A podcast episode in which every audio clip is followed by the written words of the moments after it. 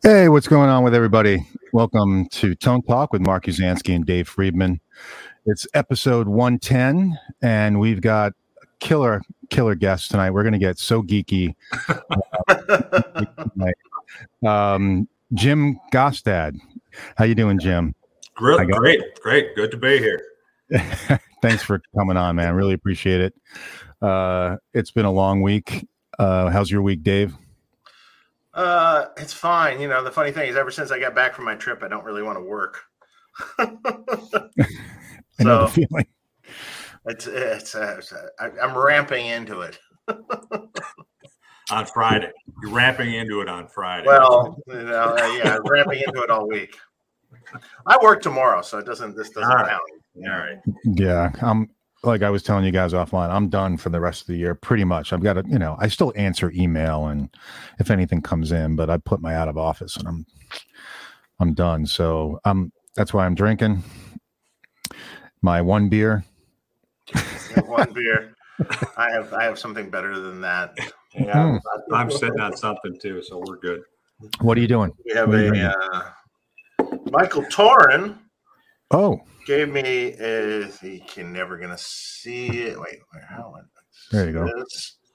And you still can't really see it. Yeah, it's because you're too dark. Royal Royal uh, Salute 21 year scotch of some sort. It's actually quite good. I didn't look it up. I don't know anything about it, but Mr. Torin. And since I'm in Tennessee, it's a little single barrel Jack. there Oh, you nice. go. Oh, I didn't know they did a single barrel. Yep. That's cool. The more high end version. Yeah, well, if there is such a thing, it is Jack Daniel's rot gut. So It, does, it doesn't taste much different, does it? no, it I was say, does it? Does it? Does it have much of a different taste? No. I honestly don't taste the difference. It was a gift. Yeah, that's cool. so obviously, we all love Van Halen, and um, you know, I, I, it's crazy. that It's been a little over a year since he passed away, um, but I, I love your videos, Jim. Uh, the depth of, uh, you know, Agree. just Geeky degree nerd. yeah the degree that you go into it yeah is really really impressive um not just you know your theories and everything like that but also you, you know you're backing it up by showing all the different things that you do to get that tone Mhm. and i really find it impressive because i mean i've been trying for years but you know to little degrees you know what i'm saying Right. but you really took it to the nth degree and it's, it's super cool I, I really like it Cool. um so uh, Yeah, the interesting thing, the reason the reason that I uh, all of a sudden just uh, messaged you out of the blue uh, was on your last video when you were talking about the volume pot. well, I thought it was my disclaimer. Well, well, no, it wasn't the disclaimer, but uh, the uh, the volume pot, the value of the volume pot. hmm This is something I theorized forever. In fact, I was trying to talk Pete Thorne into doing a video where we we actually show the effects of uh, a different volume pot. Right. We'd like set it up with a pick guard or something and switch between two different things, and that you know maybe maybe we'll do that eventually. But uh, it changes things. It's not just Oh, the top. It is. It's it. It's that lower mid bump that comes out. It and it also what it what really pushed me into it is you know how you you know you plug into top left on a super lead and you're running a, a fairly bright pickup and everything's cranked including the guitar volume and you and you hit you know you hit an a chord or you hit whatever and the whole thing kind of crashes it gets harsh for a second and i used to try to get rid of that by plugging into the bottom input with the top plugged in but the, the bottom input not going to anything so hmm. you're reducing that first gain stage just you know by splitting that input a little bit Yeah. so that got me thinking well how could i how could i get rid of that that crashing sound or that just harshness i guess and I and it popped into my head because I had done it years ago, and I said, "Oh, that's right. I was broken. I had a 250k pot, and I needed it, and I put it in there, and it's like, wow, there it was." So it's always that for me too. It's always kind of like been there in the back of my head. And for for this one, I finally said, "You know what? I'm going to do it. I'm going to test that theory." And I think was- you nailed it. I think you're right. Yeah. Yeah. By the way, Dave, is your mic uh, connected, or are you using the uh, the camera mic? It should be the one. It sounds like the camera mic. Hang on. Okay. Because uh, Zach Oh, what Sa- do you know? Zach Sabbath said, "Sounds like a computer mic." Thank you for bringing that up. Um, And now, better. Now, now, much better. There you go. Cool. Um, I John is was saying, that, and I forgot to switch it back. yeah. So it is 250k as far as uh, what they're theorizing, and I actually think I agree as well. Well, Yeah. who knows? You know, you know. Here's the thing: knowing Ed, it, it probably was a, a variety of things over time. Yeah. But the- con- but the theory is constantly where he changing, pulled it- constantly changing. Just like, you know, there's kind of there is a, a, a magic spec for you know the amp that was used on records, but uh, you know the amp amps live were all over the place and what what they were. I mean, they were mostly just stock Marshalls. Mhm. um, you know. So, uh, you know, everything changed. Right. Well, I think that what what you were Var- saying, Variac Jim, settings, ah, whatever he felt like. Well, right? and what I theorized too was, you know, he was self-admitted. You know, all right, so it's 1977, 76, whatever, when he built that. You know, he, he ripped apart the Strat and threw the, you know, put the PAF in it or whatever humbucker he put into it. You know, it's not like it is today. You know, you don't, you, you just can't go to the music store or uh, go to Amazon and order a potentiometer.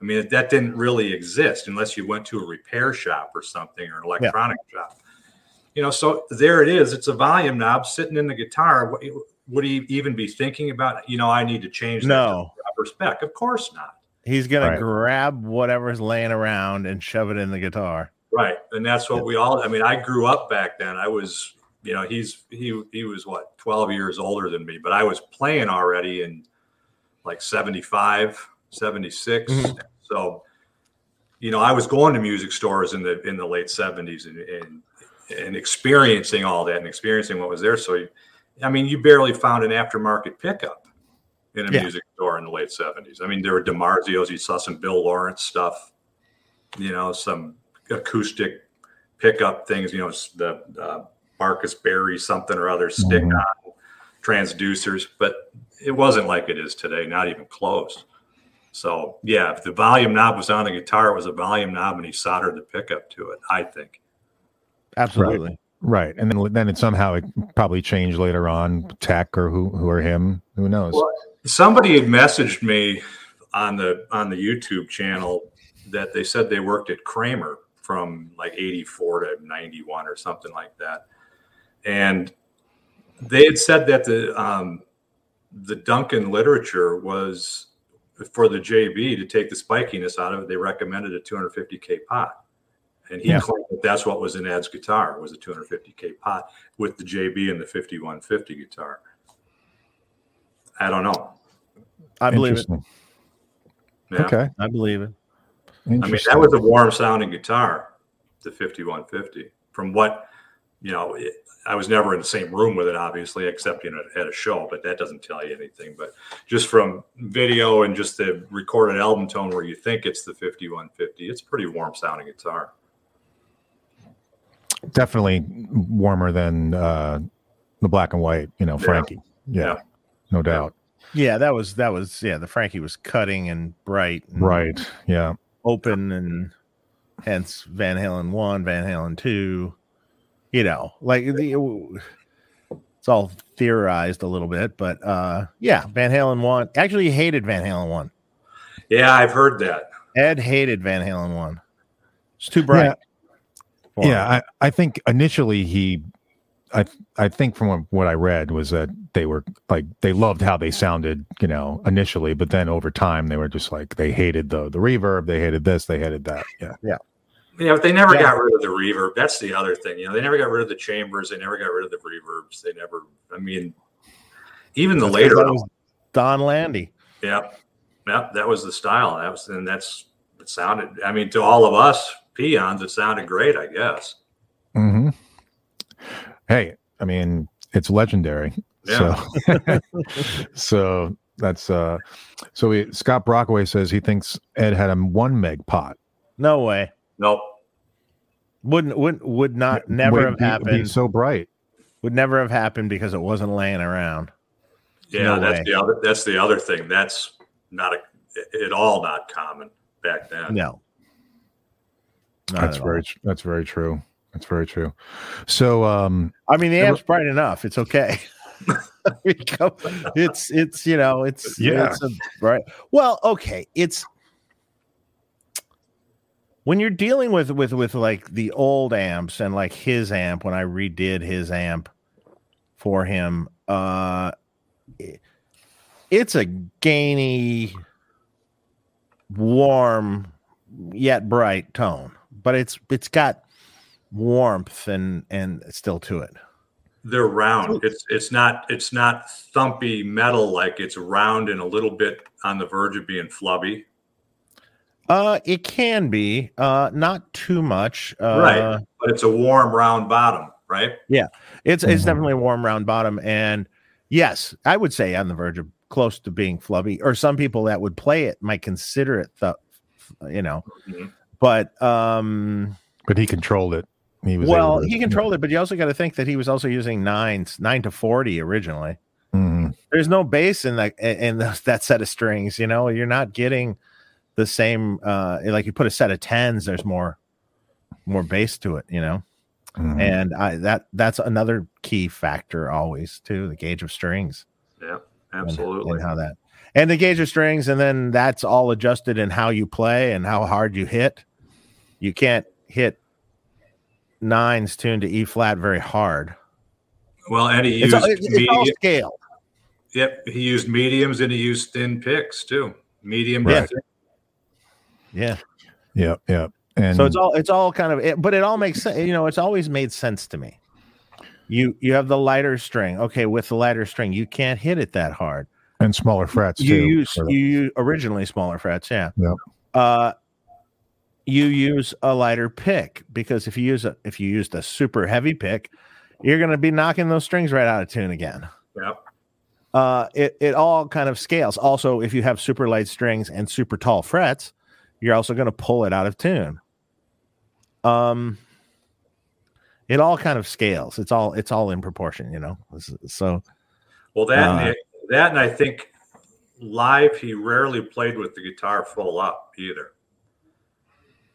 Especially in the later years. I mean, around fair warning, that's that's what I was really digging into on this latest video is that the first album, no, that's full up. I mean, every song is, you know, damn near wide open, except maybe Little Dreamer. I think that's backed off a couple of clicks. yeah, but, but on even on two, he he kind of backed off a little bit too. I, I know And- where you're going. Like, yeah, on a few of them, but yeah, but like somebody get me a doctor and that sort of thing. The riffs are, you know, beautiful girls. Those riffs riffs are wide open. You know, it's. But yeah, there's some other things bottoms up maybe, where it's backed off a little bit. I'm But racking I- my brain on one of the songs. I can't remember. I'm like, I'm like, i mean what's he used, he used the volume song? pot all the time Yeah, he did, you know Yeah, so which is kind of a lost art too. And I think that's a lost art with the modelers and everything else. And everybody Oh, relies God. on so, so many rely on a foot switch. You know, clean, dirty. You know, off on three channels for this. I'm going to play my rhythms with this channel and it's you know the old days of just adjusting your volume to get the tone you want and how you're picking is uh, you know it's it's rapidly leaving us i think yeah, it's true. By the way, I was thinking "Dance the Night Away" because Yeah. even the the intro, it doesn't sound full on. It sounds slightly backed off. Then it's warmed up and you can hear that because it's he's yeah he's backed off you can hear the pot warming up the pickup Right. I always I always said he has, you know, he always had a multi-channel amp. It just was on his guitar. yep That's true That's true Yeah. Well, like you said, that's that's all he needed was just the volume knob and that one pickup, and which Mm-hmm. is crazy. Um, so I know today, ironically, is a pretty uh, interesting day because they released uh, a flurry of videos, or at least a couple videos of the EVH Iconic amp. Um, have you guys seen any of the videos on it? Nope. Yeah, uh, briefly, briefly, I was just kind of like, I don't really care. I mean, it sounded pretty decent what I saw. I mean, I guess you know, it's kind of a metal amp, you know. I think Yeah, it was a metal amp. Yeah, it sounded like a you know. yeah. Uh, it it didn't sound it didn't sound like this. didn't sound like my stealth um 50 watts. It sounded different, but was it wasn't for me. But I don't think it's a target audience for No, I mean, it's more of an entry level amp. Exactly. It's it's designed to be an entry level into the 5150 line. Mhm. It's it's and it's and it's kind of great for that. for that it's great. You know, Exactly. it's fantastic. You got to remember what is it, nine hundred dollars or something? Yeah, under a, under a thousand dollars. I mean, I mean, it's all tube. It's all No. tube. Tube, but it's part. It's but I think the preamp is part uh, solid state. it's not all tube. Yeah, there's only two Yeah. preamp tubes in it. Yeah, so it's some kind of hybrid um, amp. Mhm. But uh, but yeah, and I think that's how they were able to to save the costs and keep it under a grand. But uh, by the way, it, it is made in China, Dave. Yeah. yeah. I think we just we weren't sure last time if it was made in China or Mexico. So Oh no, I I, I thought it would be in China for sure. oh okay, I remember you saying Mexico. Uh, could be the other ones are made in Mexico, but I don't think the price point is going to come in right. Yeah, exactly. Uh, we got a super chat. Um, de-virginizing the tip jar, gents. Geek Factor 11 tonight. We haven't even got into it yet. Oh, we No, haven't. no, no, not even close. Not We're even gonna start close. talking about bias and heater voltage and Ah, batteries yes, on the choke. All that yes, yes. filtering. There's, there's all that. There's definitely all Well, that. the, and an amazing thing that and I, I maybe we can go here quickly first was you know at the back end where all the uh plugins that you were using for the recording and you know there's a lot of processing in terms of and not necessarily you know you're not doing a lot of tweaking but still Right. you have a, you know you have your your pre's and you've got a bunch of different things going on and also the sunset sound uh chamber and and everything or the plate um but today I saw an interesting video by Wampler, uh, who does pedals. Did you see that, Dave, with uh, EQ matching, where he took a guitar and basically it was like no cab or anything. It was just a shit recording of a pedal right into a, a- Yeah. an interface, and then he took the actual recording of from a Foo Fighter song, but the stem from the Foo Fighter Mhm. song of the recording, um, and then the it EQ did an. EQ match, and it sounded identical Yeah. to and I was like, I'd love to do that with a, a raw track from EVH and then just play a track and then do the EQ match and see can you get that close? You know, I got just- it.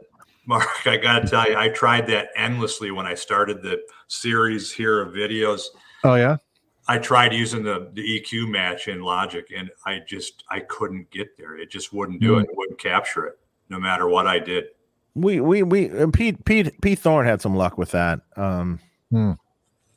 but it, it you know it it kind of shows you some stuff. on It- how right, the, it- like the the original I think Van Halen one when you when you actually look at it there's a there's a huge spike in the high frequency uh that looks like it's EQ'd in mhm. to the track. Yeah, I Um, pounded it. I, I bump it pretty hard at 5K, but then it, it rolls off heavily at 10K. And that's what I saw on the on the spectrum analyzer doing what doing exactly Yeah. what you're talking about. Yeah. So yeah, there's a there's like a big 5K spike, and then there's a little scoop in the mid too, around 800. Absolutely. Yep, there is. And cuz cuz Ed hated mids. Yep, that's what I learned. I heard that. told told to me by him. so uh, he hated mids, yet yet somehow he had a decent amount of mids early Mhm. on. So um, I was gonna say I don't know how that worked exactly. I, I think what he referred to is he certain frequencies of mids he didn't like. Hmm. And James Brown confirmed that too. That on the board they would cut a certain thing at a certain point. I don't remember what it was now. Uh, and then the sound, there's the sound. Mhm. Yeah, for Uh, me, it was frankly, no one's going to get it unless they have Ed's hands. right. Yeah, oh come on. It's it's it's like you know, and and you you'd had to be you know go back in time and be there with all the exact gear, Mhm. the exact studio with the same mic placement exactly. Uh, you know, it's It is, and that's that's the part that's. I mean, when I do these, I was you know, I ramble so much in these videos. I try to give everybody a break, and I cut so much stuff. I edit it out because I'm just blabbing and blabbing and blabbing. But I went through this this whole dissertation about how I come to these theories or you know working this or that. I would I'll record like I'll record the Unchained riff 600 times but you know, in between that, I'm moving the mic a quarter of an inch to a half of an inch. I'm backing it off the grill cloth, know, just for the proximity effect. Where are we getting the that sweet spot for the low end? You know, and then adjusting the bias in the amp by a few volts or or moving the variac by, you know, five volts, 10 volts, something. Every little process I do, you might say I've got a really boring life, but every little process that I do it's I don't arrive at these things by accident is what I because I'll have a theory, then I'll try to work towards that theory, and then it's most of them they're just like ah you're an idiot. It wasn't it wasn't that whatsoever, and then yet you discover something else. So sure. I, but Dave, you're right. I mean, without being in, you know, studio two, and room two, in that exact position with that same equipment, going through that API, you know, that whole that whole Yeah. magical analog, lovely stuff in there. Yeah, you're gonna you can only get so close, and then and then it goes to the mastering studio, and what happens there? Then they wreck it. Yeah, Maybe. So, ha- I mean, how do you avoid that? Well, that's why I'm. I think I'm making compensations that when I'm doing these things, I'm thinking this is probably it because when I start hitting the EQ too hard, you know, I tend to think that's. I mean, that's the other direction I come from. So if I'm hitting the EQ too hard, I'm in the wrong spot. I'm not because they they're keeping it simple, and the mastering side of it maybe it warms it up a little bit. Maybe the mids get scooped a little bit more across the whole mix. You know, how do you handle it? You just, I just keep listening back and forth, listening back and forth, and, and between. You know, the ISO tracks that you find on YouTube are not very good. They aren't. I mean, they're they're fabulous as a learning tool, but when But you put an ISO compressed. Yeah, and and the EQ is not quite right compared to what's what's actually on the album. So I mean, it's a good reference point, but I use the album the, as much as I can, and I'll I'll use the vinyl as much as I can, and then I go back and forth between what I've got and what I'm hearing, and ultimately it comes down to your ears, you know. And you can do a little spectrum analyzer thing, like we were talking about earlier, to see mm-hmm. where the where the thing is, but look at the overall mix you can see maybe what they did with the mastering, you know, and you can hear the overall mix. I think most of them are pretty scoopy in the mids, Hmm. you know, and that helps. That helps Ed's guitar sound too, because it, it is more MIDI in the room. Because it's when I'm pulling the 800 out with the Pultec, it's it's hard to get it all out of there just with the with the EQ because the cabinet and the amp are pumping it out. I mean, that's that's what a Marshall sounds like. You know that that's one of its favorite frequencies. Hmm. So Interesting. That's really interesting. Uh, we got we a super. geeky enough yet? I think so. I don't we, haven't, we haven't gotten to anything yet. uh, Gonzalo Cordovas, thanks for the super chat, man. Uh, hope you're well. So, so, Jim, when is the 1984 album journey coming up? Uh, cheers. I ate all your videos between yesterday and today. Salute. Happy, happy B uh, day, Dave. Oh, happy bir- birthday, Dave. yeah, 1984. There you go. Oh got, God! uh, So all right, Max. so who's going to loan me the the '58 Korina V? I need I need that to do. Well, you got you got the. Uh, I saw that you got the Greco, right? I've, that's I got the Ibanez. I got the Ibanez Rocket Roll sitting back here. Yeah. Oh, that's cool. But I got, I've got PAFs in it. I don't have the Super 70s in it, so I don't know. Sen, Japanese Senwood and Korina, does it come close? I don't know. I mean, I, we can give it a shot, but then I need a Kramer Ripley too, so we can do Top Jimmy. Oh boy! Oh, wow, you really And I, well. and I think that was a Roland Cube that he did that with. It was a, it was the Ripley and a Roland Cube, I think. I think, but wouldn't it have been in stereo in some fashion? I, maybe it was two cubes. There wasn't a Yeah. cube, or, or maybe it was a jazz chorus. I thought it was some Roland amp. I know, but Hmm. I'm pretty sure. I don't know. I'm pretty sure. You know, Yeah, speculation. good- but Good luck finding a working Ripley. You know, I know. Dave's going to build me one. I'm going to build you one. Oh boy! Oh Got boy! a Kelly sitting over here. We can do it too. So Can you imagine the wiring on that fucking thing? That'd be but I'd love I'd love to do 1984. I think it'd be fun. But I don't think it's honestly I don't think it's that different. I think what you're hearing is a difference in guitars. You're hearing 5150 Different you know, studio. here in the studio, different Mhm. console and everything. But Same the amp. amp, rig, the amp, yeah, the amp rig is the same. I think he's back to greenbacks. Um, you know, there's a lot of harmonizer on that. I mean, there's a ton of 910 going on on 1984. Hmm.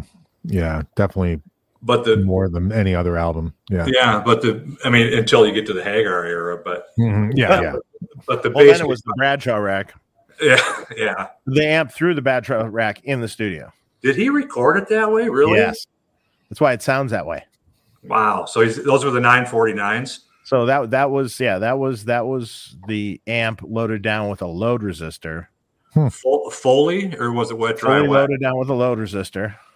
Did he EQ then it? processed through the through the rack in through an H and H power amp. Did he EQ the the loaded up No. sound though?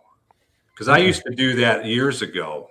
I mean, way back when, and I would have to. I ran like a Rane 30 band EQ and started pumping it at 8K. Well, yeah, you can do that. You can you can do that because the load resistor is kind of uh shall we say um uh more compressed, smaller, sort of sounding, less opened up. Yeah. Uh, although it, the amp was set at eight ohms into a 16 ohm load resistor at that time, which Yeah. does actually open it up more. Does sound better that way with a load Mm-hmm. resistor. But that's what it was. Wow. Bob Bradshaw load box, load resistors in a box.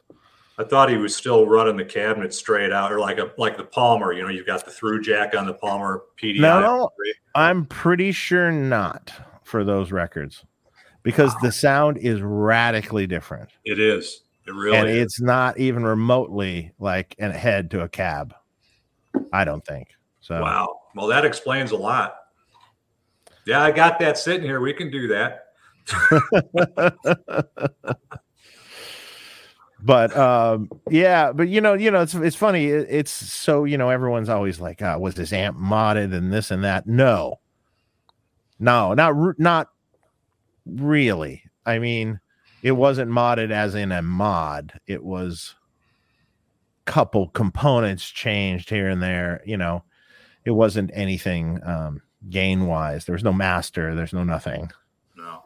and um but and then some people say well how do you get that much gain out of it well if you set one up properly I actually, I I was gonna say, I fight. I get too much gain out of mine. Yeah. I mean, there's just, I mean, there's so much on tap there. yeah. I mean the, the, the key the key factors that i sort of discovered and in the end when i res- he wasn't happy with his amp for a long time and then i it, someone had rewired it at some point in time with teflon wire and stuff.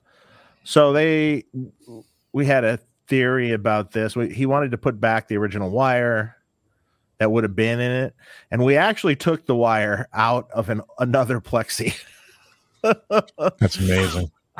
like another plexi we actually took all the wire out of and uh used it in his original plexi again and then uh, i theorized what the amp was originally which is a 12 series Mhm. Marshall, um, and would have been uh, well, they're one of a few couple different filter arrangements, filtering arrangements. Um, but you know, settled on the the the you know the 200s in series for the mains, the 233s in series for the screens, a hundred in the corner Mm-hmm. for for the the phase inverter, and then 33s in the preamp. So that, I mean that's the filtering that I wound up putting in it. Mm-hmm. I had seen many other Marshalls of that era with that same, you know, filter arrangement. Sometimes the corner phase inverter cap uh, uh, was a smaller value, like only 50. It's not making that much of a difference. Yeah, I mean, it does a little bit, but not massively. Um, and that, and also what what I hypothesized from what everything I read and everything I knew about the man so far is that he always turned everything up. Uh, everything, the bias, every, every just everything. Everything the max. And if you did that on his amplifier, if you took that at a 120 volt wall, if you took that bias and made it hot current, essentially, Mm-hmm. or as he would refer to, turn it up. Uh, you know, it came out about 80 mils with the set of tubes that were in it. But it, then if you drop that with a Variac, it settled around 50. And so that's how I set up that amp for him. Mm-hmm. And uh, another interesting factor that was in that amp was uh, the the original middle pot was not a 25k pot; it was a 50k pot, and it wasn't drifted to 50k; it was a 50k pot, Mm-hmm. and it was the Hmm. original pot that was in the amp. Um, probably Marshall just ran out of 25k pots and just said, "Oh, just put that in. We got them." That's probably exactly what happened because I've seen several amps over the years that it's like, "Oh, we ran out of 100k resistors. Let's use 82k and all the plate resistors." okay, sure. People wonder why certain amps don't sound as good as others. Right. Right. Well, some, sometimes it was that. Um, but the interesting thing is with the 50k mid pot, by adding that in, you eliminate the crashing sound that you get with everything on 10 with the treble. A normal Marshall, I turn the treble down to like eight because then that crashing goes away at eight. It's still about the same, but it just goes away. 50k mid pot, well, you don't have that. And I always was like, and his amp, I go, I don't have to do that on his amp, huh? Then I started poking around more and it was like, oh, the 50k. Ah, that must Yeah. be it. Tried it. Yes, that's it. And um, so you know, that's the recipe. And then you know, I, his amp, the first cathode resistor was 820 ohms with a 0.68 across it. When I do amps for people, I generally use 2.7k. Um, and there's many other amps I saw of his that were 2.7k. So it wasn't just it just happened to be that one amp and that original spec had that. Mhm. Um, uh, but a lot of the other amps that I saw were just you know stock amps of that era. That no no mods really, just stock. Mhm. Turned it on ten and went. Yeah, that's that's how I've got mine configured. I'm 820, 820 on the on the Yep. on the front end. Um, I've got the 50k pot in the mid. But you And have a low voltage power transformer, right? I do, I Yeah. do. But if without that 50k though, it crashes. It Yeah. does that. It does that same Yeah, thing. and you turn treble back to eight, and it's fine then. Yeah, then, then it sounds fixes great. it, and that's what I do on some marshals for people. You know, just like, yeah, just turn it back. And I found over the years too that some marshals do it more than others, and it sort of depends on the pot values and if they're uh, they're kind of out of spec. Some do it less when it's way out of spec, and some do it more when they're right in spec. Um, What year is your Marshall, Jim? Oh, it's a, it's a clone. That's a. I've got I've got other real ones, but the one I, I keep screwing with is a clone. yeah, That's just a, I, I kind of built it. I, I bought it off of eBay because it had good bones. It had the good mercury magnetics transformers in it, and it Mhm. had some, it had some mustards, and it was all Sozo caps and you know mustards and Sozo. It, it just had good bones, and then I went through and did all my crap to it and kept experimenting with it, which I would never do with a Probably. Well, I probably would. I'd probably hack up a, an original. See, now I'm not I'm not a Mercury fan. I'd rip those right out. But It sounds good. I'm getting the Sounds sound. good. Sounds good. Yeah. Well, well, it's everything's a little different. You know, you it's all the same, but yet the low Right. voltage and and stuff, so it matters. But you know, I still have this piece of paper, this piece of paper, which you're not going to be able to read. So this piece of Yeah. paper is all the documentation from Ed's amp. Wow. Oh, Fax nice. that to me, would you? Is there still a fax machine available somewhere? Uh, fax machine. Yeah. Where am I going to have to go for that? Um, yeah, I, I kept joking. I, I, it's been on this piece of paper and nowhere else forever. Oh, you And, better, you Yeah. and digitize it. finally, finally, my buddy goes, "Hey, you know, you might want to take a picture of that or something, Yeah. I'm using it for a Okay. coaster right now, right? just in just in case." But it, it's not it's it's not telling me much. It's just telling me the exact voltages. That like so. When I did this, I I got pretty geeky about it. So I I I um biased the amp at uh 120 volt wall at a normal bias. Let's see, what did I use exactly? I used I think I used a 35 uh, milliamp bias Right there. on right his there. 68.7s Yep. and at a normal wall voltage and his uh, plate voltage is, is a little lower for that era amp 463 Interesting. so but uh on 10 i measured what the voltage sag was for the amp i like i really went to it and and, Yeah. you know the voltage sag of the amp was 77 volts it would drop at full power Wow. Um, and then I did the same thing at 90 volts with a 50 mil bias, which then in turn you have uh, a 29 volt drop at full. And you have uh, the heaters. I measured the heaters too. Heaters were 4.7 volt AC at the at the, the At 90. 90, Right. and uh, normally they were 6.3 exactly at 120 um and then i measured you know the voltages through the preamp too which is the key uh i find uh you know how how the voltage is across the board will dictate how that amp sounds if it's too high it's kind of strident and harsh Hmm. and if it's too low it's kind of furry and fuzzy and not not great you know Mm. so getting the right thing so so you know at nor at his like the at the 8200k 82k 100k plate uh, uh the phase inverter junction of the Mhm. plate resistors uh on his uh his amp at 120 volt wall read something if i can read it i'm blind That's where the drink ring is from the, the drink. yeah exactly uh actually it read a little on the low side. It read basically 315 volts there. Uh and that's a little low i would consider. Um and then well the variac at that point read very low two 237 Mhm. um but adjusting uh the amps voltages so it kind of falls into this this thing uh, is kind of important in getting the sound too Yeah, I should go in and measure all mine, but I'm running the Variac so much lower.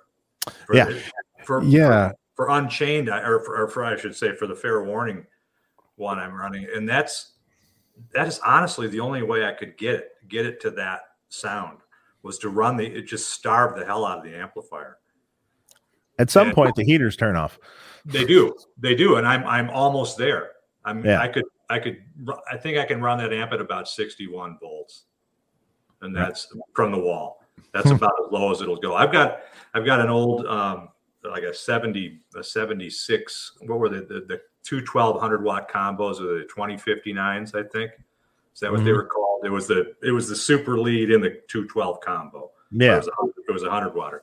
That thing will run down to 58 volts from the wall, and it still sounds good. It's it's really wild. So, but I that's one of my questions I had for you is, do you think that tubes were considerably stiffer in the you know, back when they were manufacturing them everywhere and, you know, GE was still in the game and you'd walk into your music store and there'd just be stacks of, you know, every different kind of tube you wanted. I'll be right back. I don't know about stiffer, but they they sounded mm, different than what we have now, uh, somewhat. Um, I mean, you know, okay, so let's let's go back. Like, you know, early on, I would venture to say that the first record was also not six CA sevens I tried that too. I tried the EL 34s. because his favorite tube out of his mouth was Telefunken EL 34s. And if you look at older pictures from, say, Japan, 78 or whatever in Japan, 78 in Japan, when when was that? Yeah, yeah. you look at was- those pictures, those are all small bottle tubes. yeah. And that's what he used to use. He goes, I used to love them. I used to get them from the TV repair guy. and uh, he goes, I love those. Do you know where any are? no, those are really hard to find. Yeah, really. Uh, but then later, you know, he switched to 6A7s because they were more durable.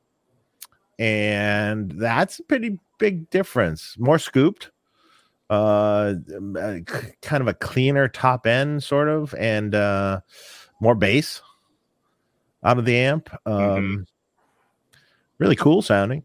yeah.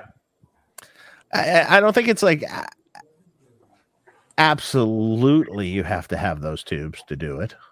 No, that's what I found when I was going back and forth because I was, you know, I was rolling tubes in and out of these these amps when I was doing these videos too, trying to find the best set and the you know the, the pre's and the and the power tubes. And honestly, it it was more of a feel while you're playing than it was. I mean, you, there is a tonal difference, but it's nothing that you can't do with a, a, a quick a quick little dial on the EQ and the and the post. You know, it's just Mhm. it it the EQ is very important. I Yeah. mean, it, let's let's face it. It's not the amp sounds great in the room, but it doesn't sound like it sounds on the record. Right. Mm-hmm. It sounds killer. It sounds great, but it's not. It's not that exact sound, and and you know they're tweaking the EQ, and so that's why you can. When I know when guys obsess about tubes and all that stuff, it's It's to me, minimal. To me, it's more about the feel, how it feels in your hands when you're playing it, and what it sounds like. Right. Yeah, Right. That's, I mean, you can get some, you can get some really shitty 12AX7s these days that don't, you know, I think that's important to get V1 with a good tube and all of them actually. I mean, you've got to have a great phase splitter too. Your phase inverter's got to be a solid tube. Otherwise, uh, you know, my experience, either it's harsh or it's mushy, you know, so you got to find the right one for that too. Mhm. But And that's getting increasingly harder to do. yes, it is. Yeah. hey, we have a super chat which leads us right into this question. Say no to Fizzle for the super chat. Thank you. Could you talk about the difference between 6CA7s and EL34 tubes? It's my understanding Ed preferred 6CA7 uh, and later 6L6s. So I think we kind of- just sort of covered that a that. minute ago. yeah. We were talking about that when you you were gone, came in. Right. I mean, this you know the six A seven is a little more scooped. It's got a little cleaner sounding top end. It has a little bit bigger on the low bottom. Rounder, yeah, rounder, Uh, little bigger. It, it's a great sounding tube. You can push the living shit out of it, even if those tubes are 30, 40 years old. They're still probably good. Uh, I mean, unless they've just become so microphonic and so crappy you can't Right. use them anymore. But I mean, like, yeah, I mean, I have a box of some Hmm. that I kind of hoard and almost never use for anything. But I, I- but I have them You can't take them with you, God damn it! Occasionally for the right occasionally for the right person. I uh, I have just outside of Nashville. Just send them to me. so you know how many emails you're going to get now, Dave? Hey, no no I, I'm not saying I'm getting rid Hey, of any of these. Let's to go to anyone. private chat for a second. There, there, there, there have been a few people that came in with some amps that had six A sevens in them, and like one of the tubes was funky. And then I, I would search through my box to see if there happened to be one match that I could just kind of sub in, and uh, you know, but a, a few key people. Right. like I don't know Warren Mark, DeMartini. I guess, I guess that's, that's not, uh, so. You know, I'll just keep struggling here. and then and then and then you know the the preamp tubes. Oh my god, that's another problem. Who knows what was in the the amp originally? His amp. Um, who knows? I mean, Yeah. Sylvania's maybe. Uh, Mullard's. Who knows? Who knows? Anything could have been in those amps. Mhm. Yeah. That's I've got. Sylvanias in this one. Some some NOS Sylvanias. Oh, and they're nice. And they're but they're you know they're a little harsh. I mean, they're probably not my favorites, and they're super gainy. My God, Yeah, they're not always. They're not always that all that. I've noticed. Um, yeah. I, I go back and forth. I, I, I go back and forth. I got you know I'm not a big fan of JJ tubes, but I go I've got Uh-oh. a set of 12AX7s that sound pretty good. I've had them for years, and I you know so there might be from an older batch or something. I don't know, but that that's that sounds pretty good. It just takes the harshness out of that amp. But I don't I don't do that for the Van Halen stuff because you want some of that harshness. In. Yeah, correct, correct. The JJs are kind of fat and a little bit rolled. Yep. Sometimes on like reissue amps, I work on for people and try to get them to get that close to that sound. Mhm. Sometimes I'll put a JJ in the first slot, and it just takes a little of the ice pick off and gives it a little something that the amp lacks because the transformers aren't as good and and things like that. um, overall, I loved uh, Chinese uh, uh, 12AX7s for Marshalls. I mean, they were my favorite, but they Yeah. don't exist now. Yeah, they, yeah, you can't find them, and you're like talking the rubies. Is that that kind of thing? Well, Ruby Chinese or, or other. I mean, we we use Chinese. Uh, we we did. Uh, I mean, you know, and now it's become a problem in production amps that we have. It's like, oh, so now I got to pick a different tube that I'm relatively happy with. Maybe not all the way. Yeah, And yeah, uh, and now it's even getting worse because now tube supply is low. So so now now we're really kind of like scrambling for almost anything that would is, get, creates a usable sound in the amplifiers. Ugh, horrible. yeah. By the way, uh, Roger Dad has a comment, and I agree with this. If Ed wrote crappy music, this discussion wouldn't be happening. Um, I agree 100%. Yeah. Of course Uh, not. The music is obviously the most important um, thing, and he wrote amazing music. Uh, no doubt about that. Oh, we got Um, another super chat. we do. Uh, let me scroll Say down. no, to, say no to Fizzle again. Would buy. I love that name, by the way. Uh, well, first it's music therapy Laz. He goes, Okay. uh, just want to wish you guys happy holidays and great new year. Looking forward to getting my first Friedman head as soon as Dave starts the purge. Uh, yeah, we're gonna do that at some point. Um, well, that's cool.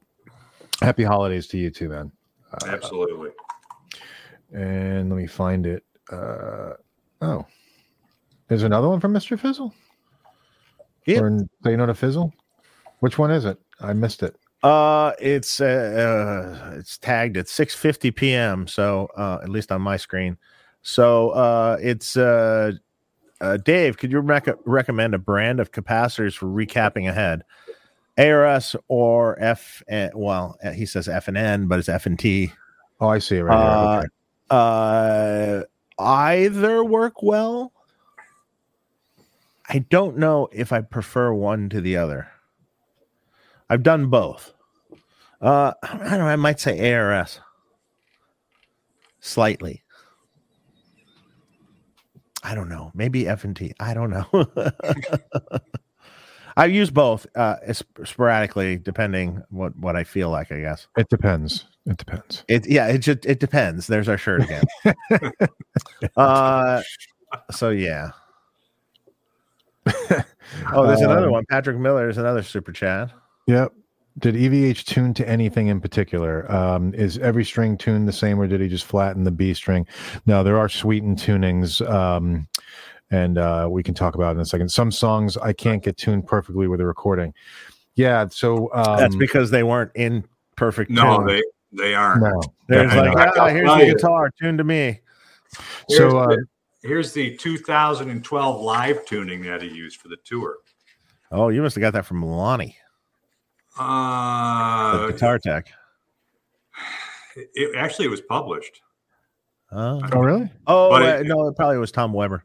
It was Premier. Yeah, th- in fact, that's who it was. Yeah. Um, the E, well, it's E flat. He he was. They were at E flat again for that tour apparently, instead of standard. But the the E and the A string are right at E flat, A flat, no cents off. The D D flat is one cent down. Um, G flat is three cents down. B flat is nine cents, and the E flat is nine cents down.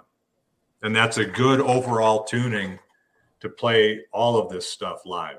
I mean, there's different tunings on the albums for sure, and, and Alan Garber is the guy you want to talk to about that. But Right. he's got all of those things.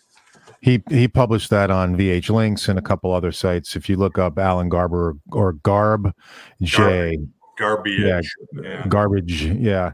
Um, he's done. He's. But can you go through that again so I can write Sure. it down? Sure. Yeah. So, so it was uh, the D string is what Sure. negative one. Starting with the starting with the low E. I mean, these are all E flat. Okay, right. so we'll just say starting with the low E string, it's at zero cents. So Mhm. it's right on. A is right on zero cents. The D is down one cent. The G is down three cents. And the B and the E strings are down nine cents. Hmm okay. Interesting. I tend to just just do the B, just for. It, it, But yeah, You, you, this way you can play, you know, sus chords and you can play the, you know, the major third. hmm And they, they're not perfect, but they work. And you don't have to finagle and do all kinds of crap and then retune for certain songs. That just kind of, it's a good, it's a good patchwork tuning that gets you through it. Yeah. The other thing that you could do also, I know that um, uh, who who makes that freaking pedal? Uh, Strobe. Uh, no, what's what's the name of the Peterson. Peterson. Yeah, Peterson makes a um a pedal tuner that actually has the EVH sweetened tuning Yeah. uh, as a uh, as an option on there, so you can just use that if you wanted to, um, which I sometimes have done. It's on my board. Um, so yeah, so Alan's actually analyzed that really Yeah. Absolutely. Check that out. He's got a great video on it, actually.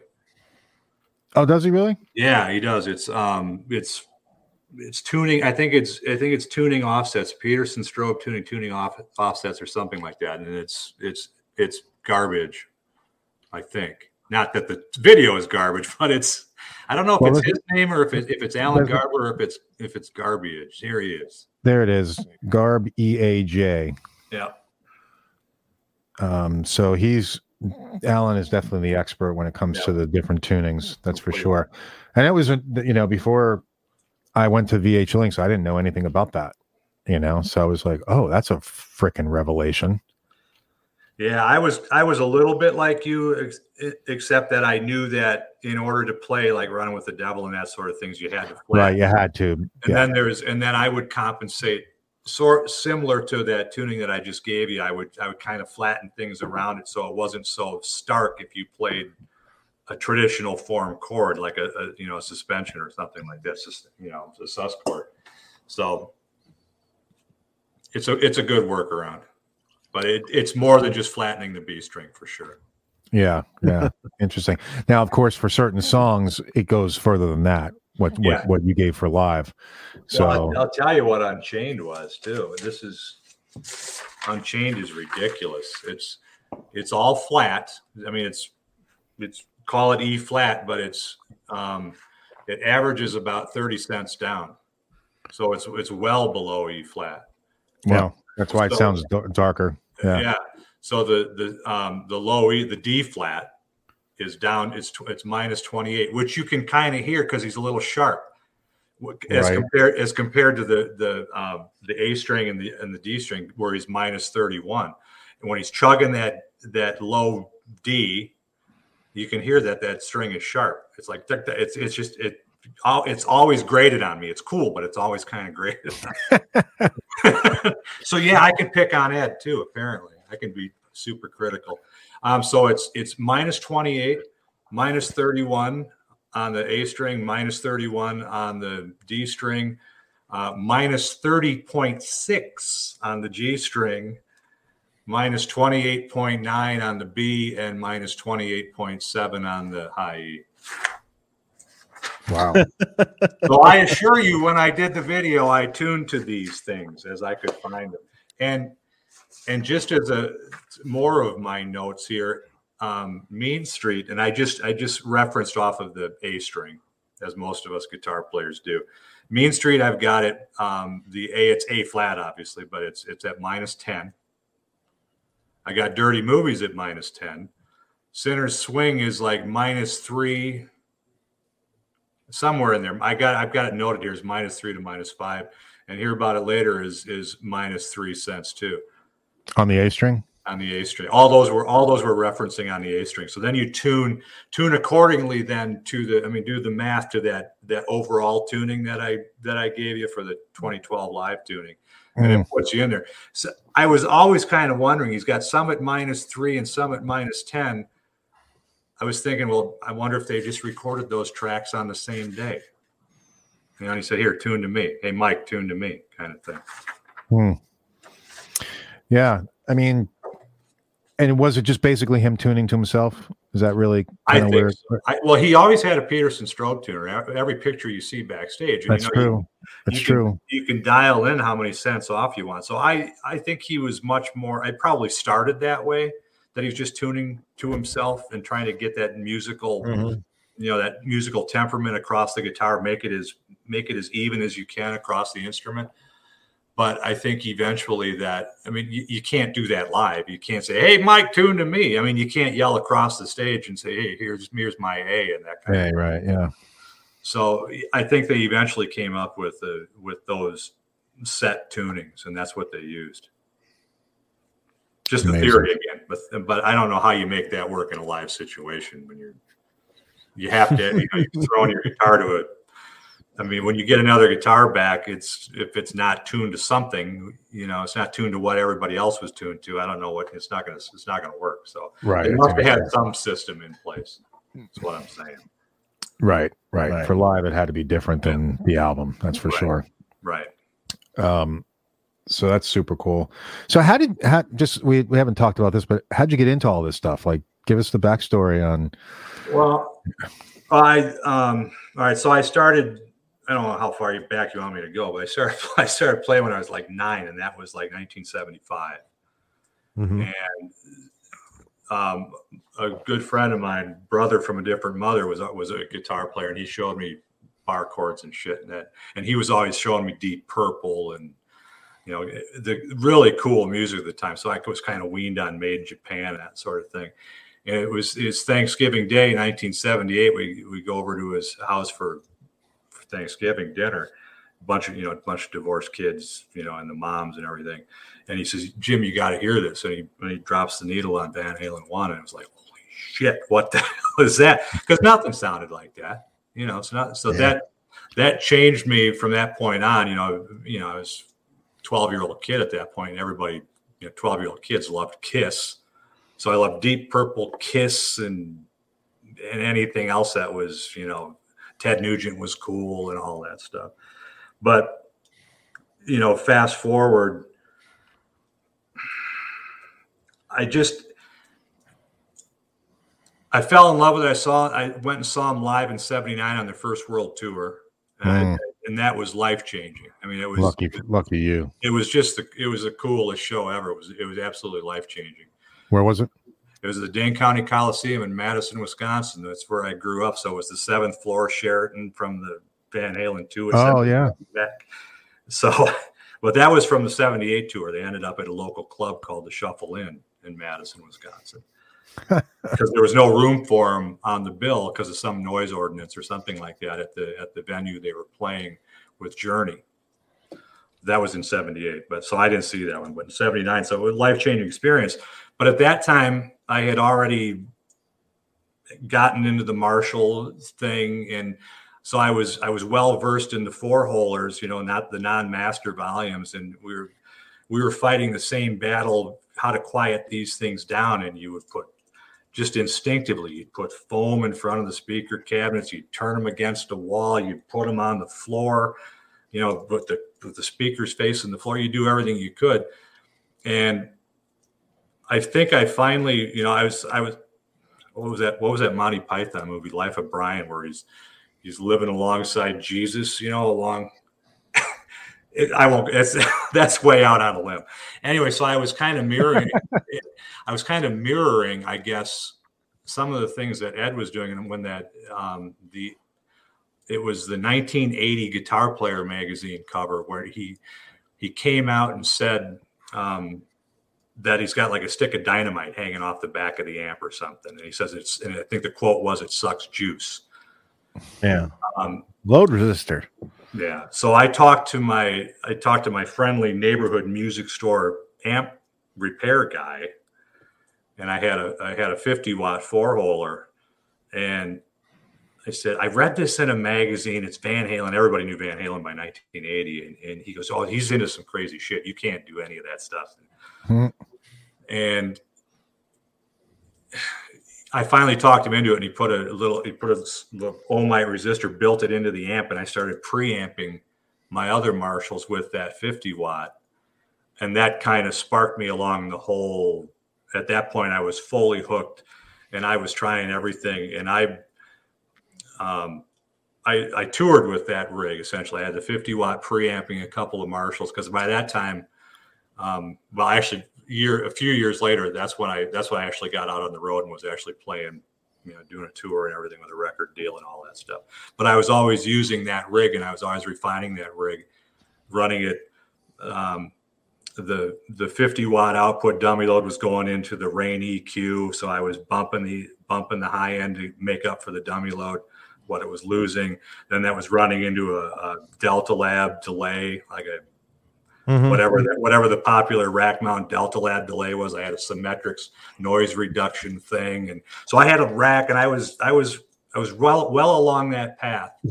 So that's that's kind of where it started. And i you know I, I could go on and on but that's that's kind of where it was. It just refined the whole time and, and and i found tricks and i learned the tricks.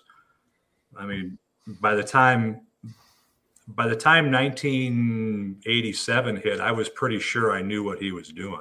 I mean, I was Hmm. pretty, pretty, pretty close to running what his setup was. So I mean- an, an early adopter.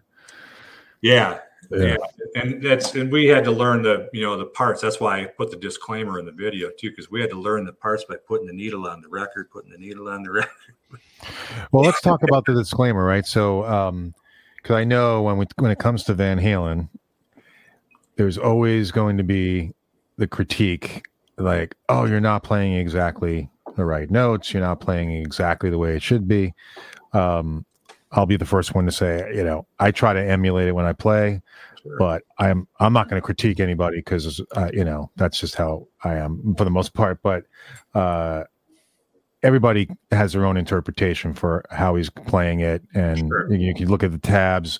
Even early tabs were freaking wrong. Steve Vai talked on our show about how he tabbed out eruption initially, and he was like, "I, I don't know," you know. he's like- and then uh, you know, most recently, Alan did the uh the tablature for that got published in Guitar World, um, Alan Garber. Yep. But so anyway, your your disclaimer is that you're not playing it exactly perfect to the album. You're doing your best simulation of it. Um, It's more about the tone.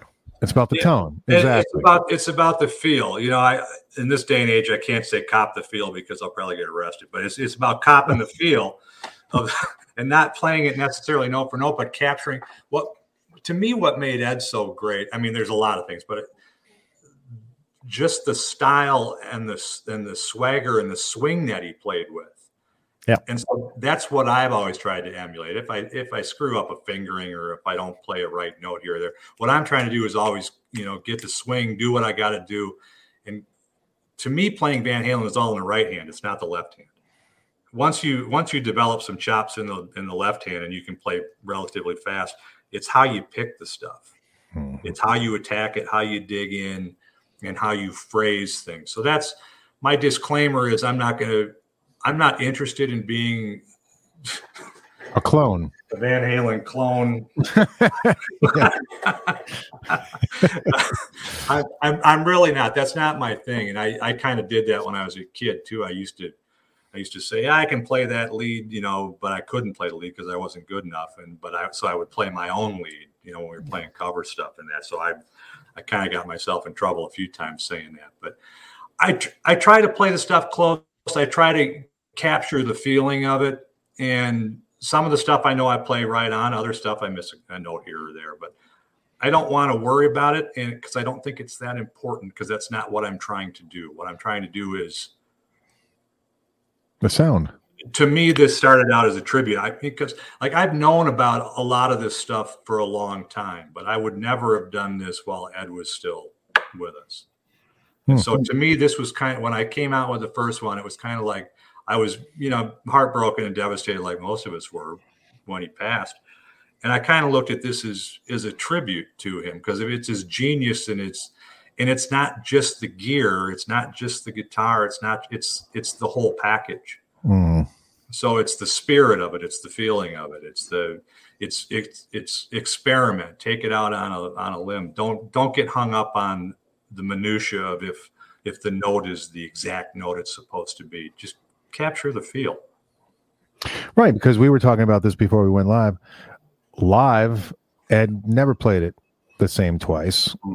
Um, No, and he made mistakes constantly. right. I mean, Right. constantly.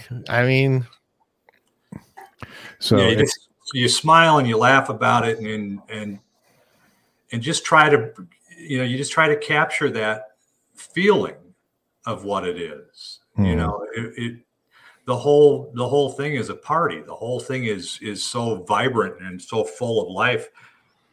It's that's what you got to do. Don't sit there and and struggle on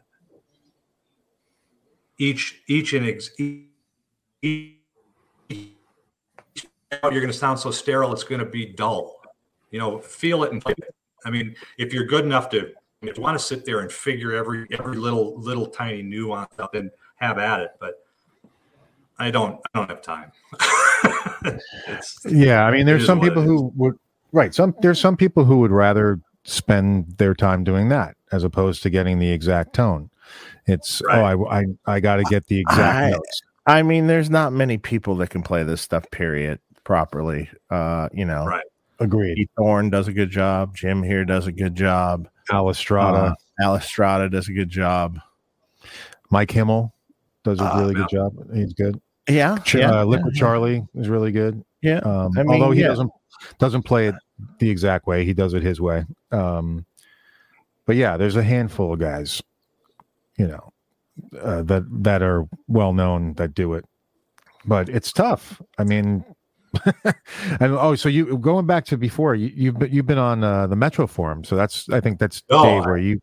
actually i never was Oh, Oh, you you weren't? weren't? I thought you no were. that's the that's the everybody kept asking me that and i, I said what is this metro Forum?" and i mean i knew i had i'd read some of it but no i was never a part of that and I Oh, never, okay. and I never researched any of this stuff. Like I said, I was doing this way back, you know, way back in the early '80s. I was, I read that Guitar Player magazine. I remember recording, um, recording an album.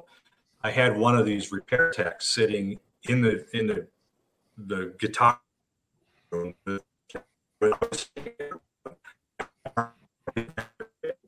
First time I ever used a Variac. And that was at the time that we thought he was turning it up to 140.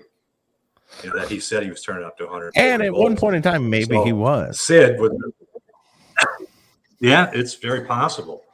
And we did that. I recorded a couple of songs that way. And Sid, the repair guy up up in Wisconsin, he was sitting there in the room with that blazing Marshall, watching the. He's wait, waiting for it to red plate so he could shut it off if it went to hell. But hmm it's we just kind of we kind of experimented and kind of did all this stuff as you would read it and it was i mean when was the Metroamp forum was that 2000 It's still it's still to this day, but I Yeah, mean, it's- it's, but- it's not very it's not very uh, visited much anymore. Just like most every forum. I'd probably now. say early early two thousands.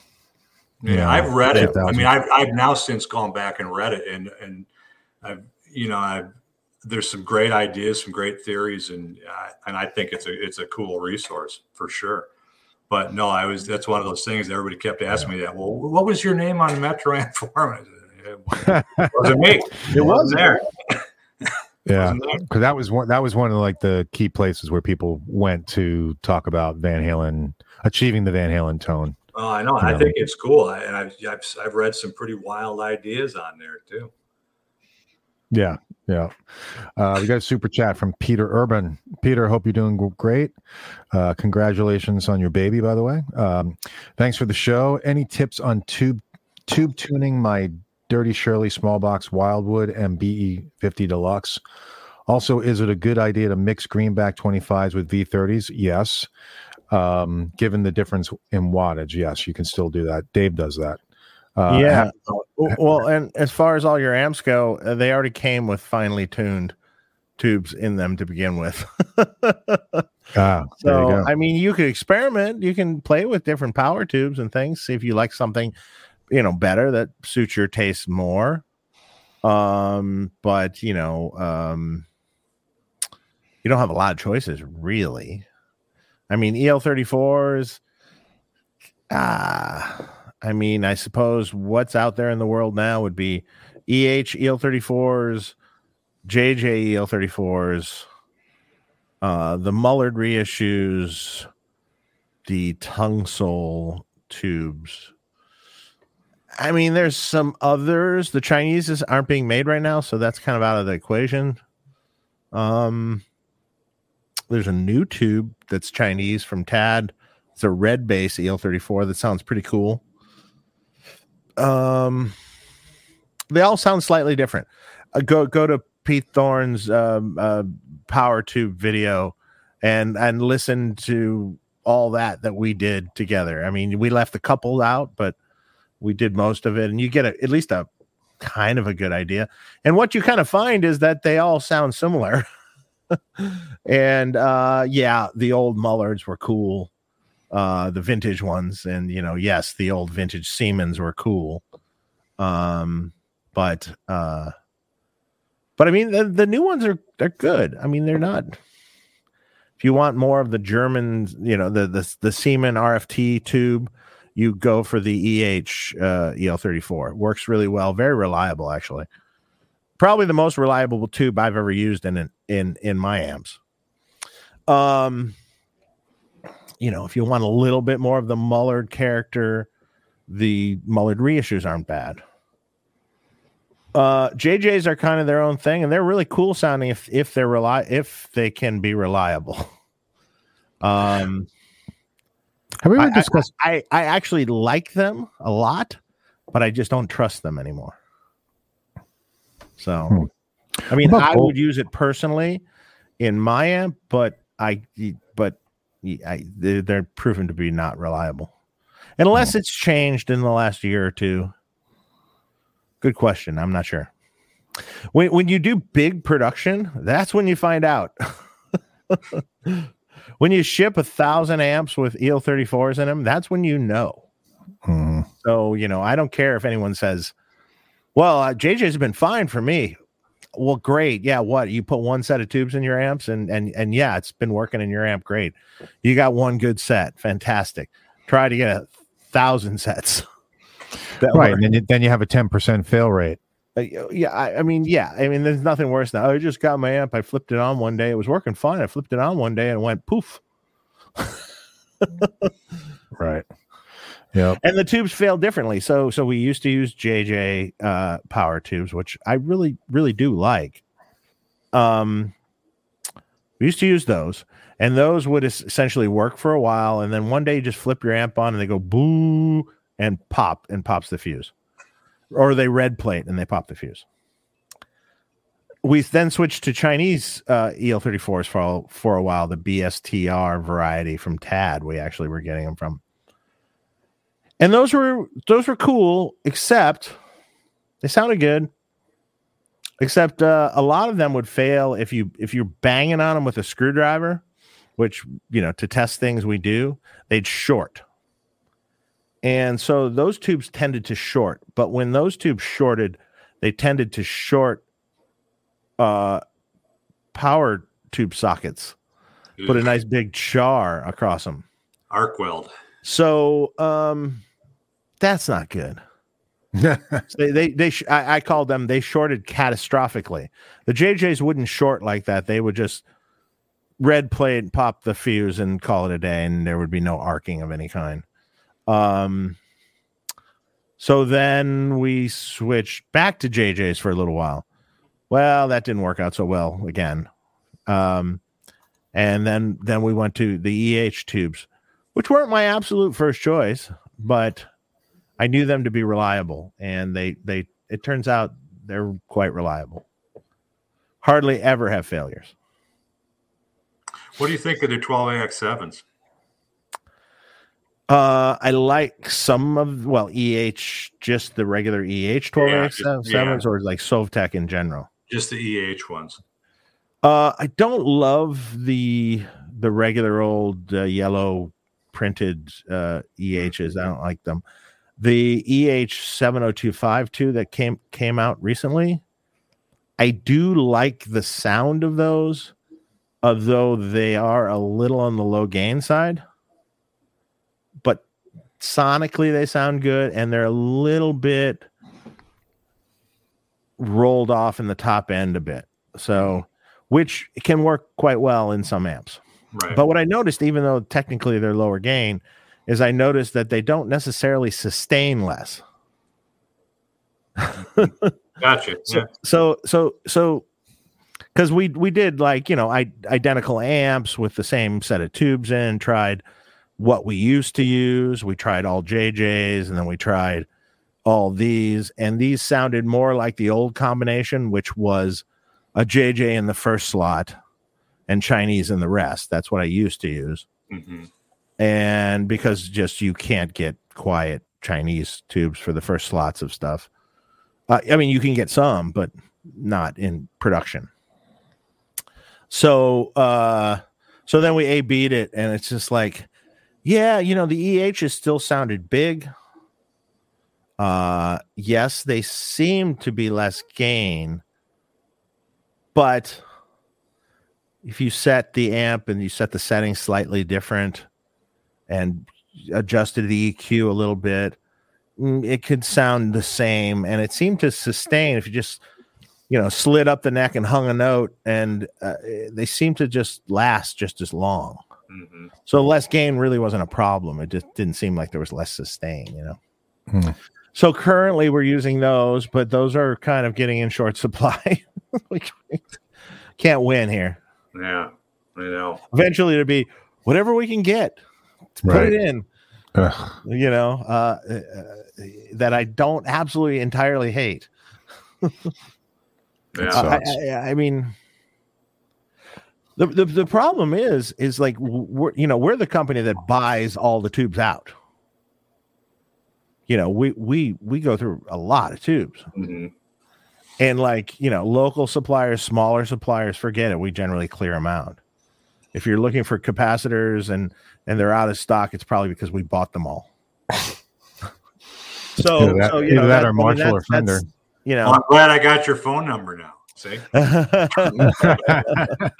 because you know it it it's uh it's it's an interesting time right now with with like trying to keep production moving Yes. uh it's it's a very interesting time it's like you know i get you know emails daily so we can't get this part what can we use in its place? Okay hang on. I gotta go looking. All right so and so has these. These will work fine. Buy them all. And then those are gone. They had 3000 buy all 3000 Um, luckily we're fortunate enough to have enough capital behind it that we can do that I, I feel horrible for smaller manufacturers that can't do that and then they're just they're just screwed. You know? Yeah. It's tough. getting transformers is tough. For a couple reasons. Actually the only reason you can't get transformers is because a big transformer manufacturer went out of business during the pandemic and that was magnetic components uh who supplied a, a lot of companies transformers custom transformers and different things we didn't use too many of their transformers but some so then uh basically all falls on Heyboer transformers. And uh well, I mean, they're a small family run company that can only produce so much stuff. Mhm. So now everyone's coming looking for, you know, things and that that used to go to magnetic components and they bought some of the machinery from magnetic components. They bought some of their leftover stock and and um metal and boxes and all Why did magnetic components go out of business if the business was so strong in terms of sales? Well, I'm I'm going to theorize this uh, since it's, this the whole show is built on theories. Like, um, it depends. It depends. Magnetic components uh, offered a very good price on transformers, and uh, to be honest, I think they offered too good of a price. And in the Yeah. long run, The margin was thin. that put them out of business. Margin was thin. And uh, I mean, like, I, I where where like, well, hey, we're getting these transformers from magnetic components, and Heyboer's looking at us going, I don't even know how they're giving you that price. Hmm. I mean, the our our price, the raw price of just doing it is more than that. So I don't know. yeah. Who knows? But Yeah. it, it No, obviously good didn't work out in the end. It's a good theory. I mean, that, that Yeah. businesses have closed because of that. They just un- try to cu- undercut everybody and then ultimately they make any money. Yeah, you have you you have to be realistic about what your profit margin is to stay in business. Yeah. I mean, because you, you you can't. I mean, for you know everyone that says, I I always get we always get in this conversation about uh, amp prices and things, Yeah. and you know I, I've said this a million times on the show. uh, Um, an amp isn't the cost of an amp is not the cost of parts plus labor to make it. That's just part of that equation. you know, so you have overhead that is not factored into that figure. You have um, maybe a production manager, packing, packaging people. None of that is figured into that uh, thing. You have an accountant that is overseeing uh, all the finances of the company. That's not figured into it at all. You have the owner of the company that has to make money. That's not figured into it at all. Uh that you know, all of them contribute to making your amplifiers, but they don't necessarily they're just not, you know, the labor to that particular amplifier. Uh insurance, marketing, videos. Mhm. Video by the way, videos cost money. You want to see videos, they cost us money. All sorts of money and uh and then there's a markup to the dealer and then you know then there's the dealer markup and hence this is where this is what it costs Yep. this is not Yeah, five hundred bucks is a lot of money.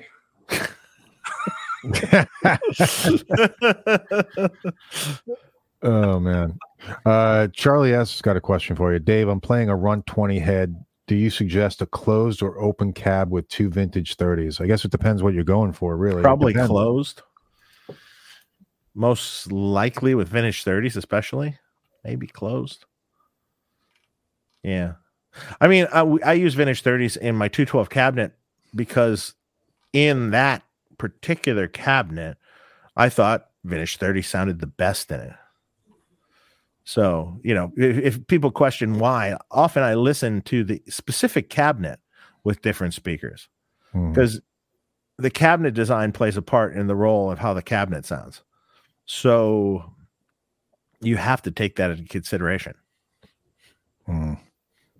So speaking of cabinets, so I noticed Jim, your cabinets uh, to your right there, I think, um, or maybe it's your left. I don't know. Um, left. okay.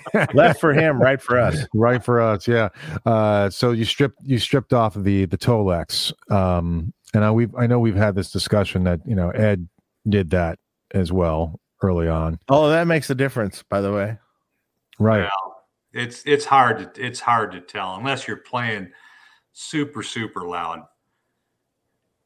I don't, I oh. don't hear. I mean, when you stick a microphone in front of it, I don't I don't hear a big difference. I hear more of a difference in the room, okay and I you know certain certain feedbacks are how the cabinet resonates it makes a little bit of a difference and and, Yeah. and that feedback and how loud it is correct you're you're absolutely correct on that It's very right. subtle, but every that- that is what I keep saying about all of these tones is that it's it's the sum of all the parts. Everything is a little subtle Right. to it. There's not one component that just gets you right to that tone. And in my experience, It's every ingredient in the It is. recipe. and that's one of them. And that's the the peeled cabinet there. That's got the JBLs, the D120s in it too. So that's what I Mhm. used on the on the, the first two videos for Van Halen one, Van Halen Mhm. two, was the peeled cabinet with the D120s, greenbacks and D120s. yep This one, That's- not this video. no. Yeah, it is. It's. I don't think it's very pleasant when you're standing in front of it. no not at all. It's not. Not I mean, all. Those things which are. is they're- probably why the jbls went away right. Yeah. They're, they're they're hard. honky as hell. I mean, they're they're a little fizzy, but they're mostly just they, they've got that mid range honk. and they're They're so- bright oh No. God, they just crispy the upper mids are Crispy. saturation the upper mids. will think you really that. got me Yeah, yeah. you know think you really got me and that's that's a really good it's like so aggressive Mhm. that's a stock amp Yeah. Uh, how do those hung carpets on the back wall affect your tone? You know, it's They help. They It's- deaden the sound. I actually, when I was in here cutting vocal tracks, is when I said I have to do something because I was Too getting, live. I was it was way too live and I was getting way too much. So it's a huge it's a huge difference. And I've got acoustic treatments on the front wall here too. So Mhm. i like the Yeah. carpets on the wall so where is that is that in your house a separate building or what is that no, I live on a I, I own a horse farm, so I'm an idiot. But so so this is my this is like uh, my workshop, my business office, and my studio. So Ah. I, I built this building. So. I- this is a great playground for me.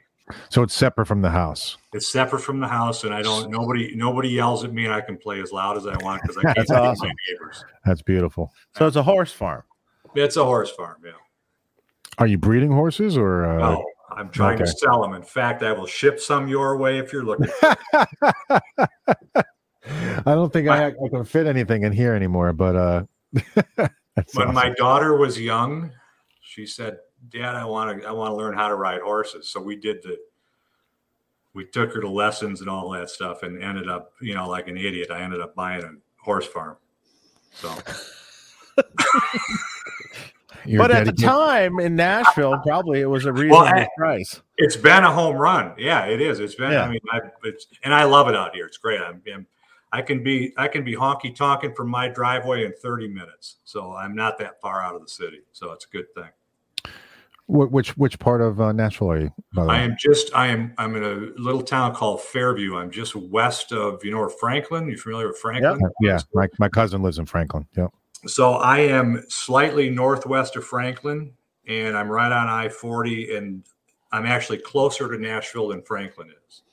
Gotcha. I know where you're at. Got Nice. got That's it cool. So you're right right there. You can if i'm ever the- if i'm ever out that way again i'll look you up Absolutely, we'll go Not on. sure if i'd ever be out there again but yeah Oh, you got to come out here. Well i Uh, used to go to fun- NAMM once in a go. while and that was fun but uh you know uh A lot of talent here. God, I don't know. Yeah, there's a lot of talent. You know, the funny thing is, like over the years with Nashville is interesting. I me- I remember being there 20 years ago or something, and uh, it was a different dude. town, Yep. different Oh, town. Then, so you you got you know you got where down where the honky tonks are. I mean, you had less honky tonks, hmm uh, uh, uh, and it was strip clubs. more mellow, and it was like you know great players in those honky tonks, and you know that you had. But now it's like Las Vegas. Oh, it is. It's not Yeah, they It's need to get literally rid of those- Vegas. It's like They the need to get rid of the drinking Vegas. the drinking vans or the drinking trucks. They need to get rid of those. Christ, I don't know, man. Oh, it, it's fun though. Come on, guys, it's fun. It really, Yeah, I, don't it's want, fun. I don't want to be down there all the time, but it's fun. It is fun. It is I go, fun. I go down there on Sunday nights because then at least you're not like this in the bar. Okay, hey, can I get- Yeah, yeah, yeah, yeah. Right, right, Yeah, right. exactly. Like I, you know, the funny thing is, every time that I was in Nashville, I got to come actually when it's when it's not summer, um, Yeah. because every time I'd been there. It's like summer, and it's like uh, it's 100 degrees today, and 80 percent, 80 percent, at least 80 percent humidity. And oh, by the way, we're gonna walk from our hotel to dinner, which is you know maybe a mile down the street, but that's a mile in 100 degree heat and humidity. Right, right. and, and by the time you get to dinner, you're dripping. You got to get on one of the the rental scooters. Yeah, yeah, No, I, it's it's funny you say that. About 20 years ago, you know, um, when my wife and I were looking to move, we were leaving Chicago. It was time to get the hell out of Chicago. I've been here for about 10 years now, and um, I I wanted to go to Charleston or Savannah or something like that because I love Yeah. I love the South. I, was- I just I was done with the Midwest and Chicago and everything. Um, she kept pushing Nashville because she was looking at real estate. You know, she's looking at Franklin and everything, and she's and I, I'm an idiot. I should have bought in Franklin when I first moved here. I, I bought somewhere else, and then, but I told her, I said, I don't even want to go to Nashville. It's a friggin' armpit. It's a shithole because of my. I played here. I used to play here 25 years ago, 30 Yeah. years ago, and it was it was a shithole. I mean, it was Yeah. horrible. I hated being here. We hated Mhm. coming. The band hated coming to Nashville. You know, you, even though we were playing decent venue, we just didn't. The whole vibe was, it was dirty and crappy. It was just not Mhm. good. Mm. We we came Okay. down here and we made an offer that weekend.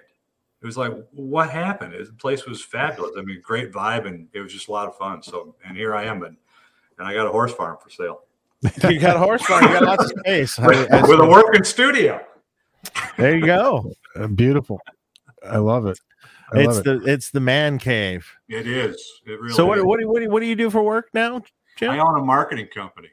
ah, and mostly it's mostly print advertising. We were trying to produce a TV show down here for a while um, in a in a guitar shop for the, the uh, custom guitar makers of the stars. It was called Strings Attached. You can find it stringsattachedtv.com. You can find the episodes because most of um, most of Southern California 80s hair band guys all moved here to Columbia, Tennessee. They all live here now. Yep. I mean, they're all here. So we would get them coming into the shop. We did a couple episodes with Mark Slaughter, and Yeah. you know, it's just it's it's just in and out, in and out for the for the whole thing. But that was not successful. I couldn't talk Dave Wampler into buying enough advertising, so there. I had, to, I had to cancel the show. So if you're listening, Dave, you you know that's it. Mm. It's all on him. But but prim, but primarily, I'm I'm a marketing advertising agency. ah, Very cool. cool. specializing in the print side, which has been you're talking about supply chain issues and you know the the paper mills and everything. Trying The to print side. Does print side even exist still? Yeah. Yeah. It is. It's it is, and it's still huge. I mean, I print it. I, like I print a ton of stuff for like Verizon and you know the huge national thirty million. Right, right. That kind of print stuff. Right, Yeah, right, right, right, right. That kind of print Direct stuff. direct mail stuff that hits every household and that kind of thing. But yeah, it's, it's been very challenging. oh, great. I can imagine. Yeah, Everything is challenging it these is. days. It sure is. But So uh back to Ed real quick. So um your guitars. So did you were you as meticulous about the wood and what you speculated about what each guitar should be based on uh Yeah, you know? when I when I started to do these deep dives, and I started to, I mean, because I had nothing but time on my hands, kind of thing. I said, you know what, I'm gonna let me do it the right way, and from what what or what we at least perceive is the right way from what's been written and what the body woods are and everything. So Mhm. yeah, we did the, you know, it's it's all music craft, northern ash bodies, and a lot of a lot of Warmoth boogie body stuff depending on what era I'm trying to replicate. Um, but yeah, tried to stay very accurate to the body woods and the and the neck, you know, the the maple cap fingerboard kind of thing, mhm. all that stuff. The, the the proper, you know, even the non-locking tremolos are there's 60 what are they, the 61 or 63 Fender reissue tremolos that I use Mhm. trying to get the same cast block and everything. So yeah, I've, I've been pretty meticulous about it. And the pickups, you know, the pickups is one of those things that's been a a, a big, you know, speculation paradise out there. And mm-hmm. It was everything. It was. It really was. and that's just it. Everything and anything. and there, you know, I've got I got so many theories and so many.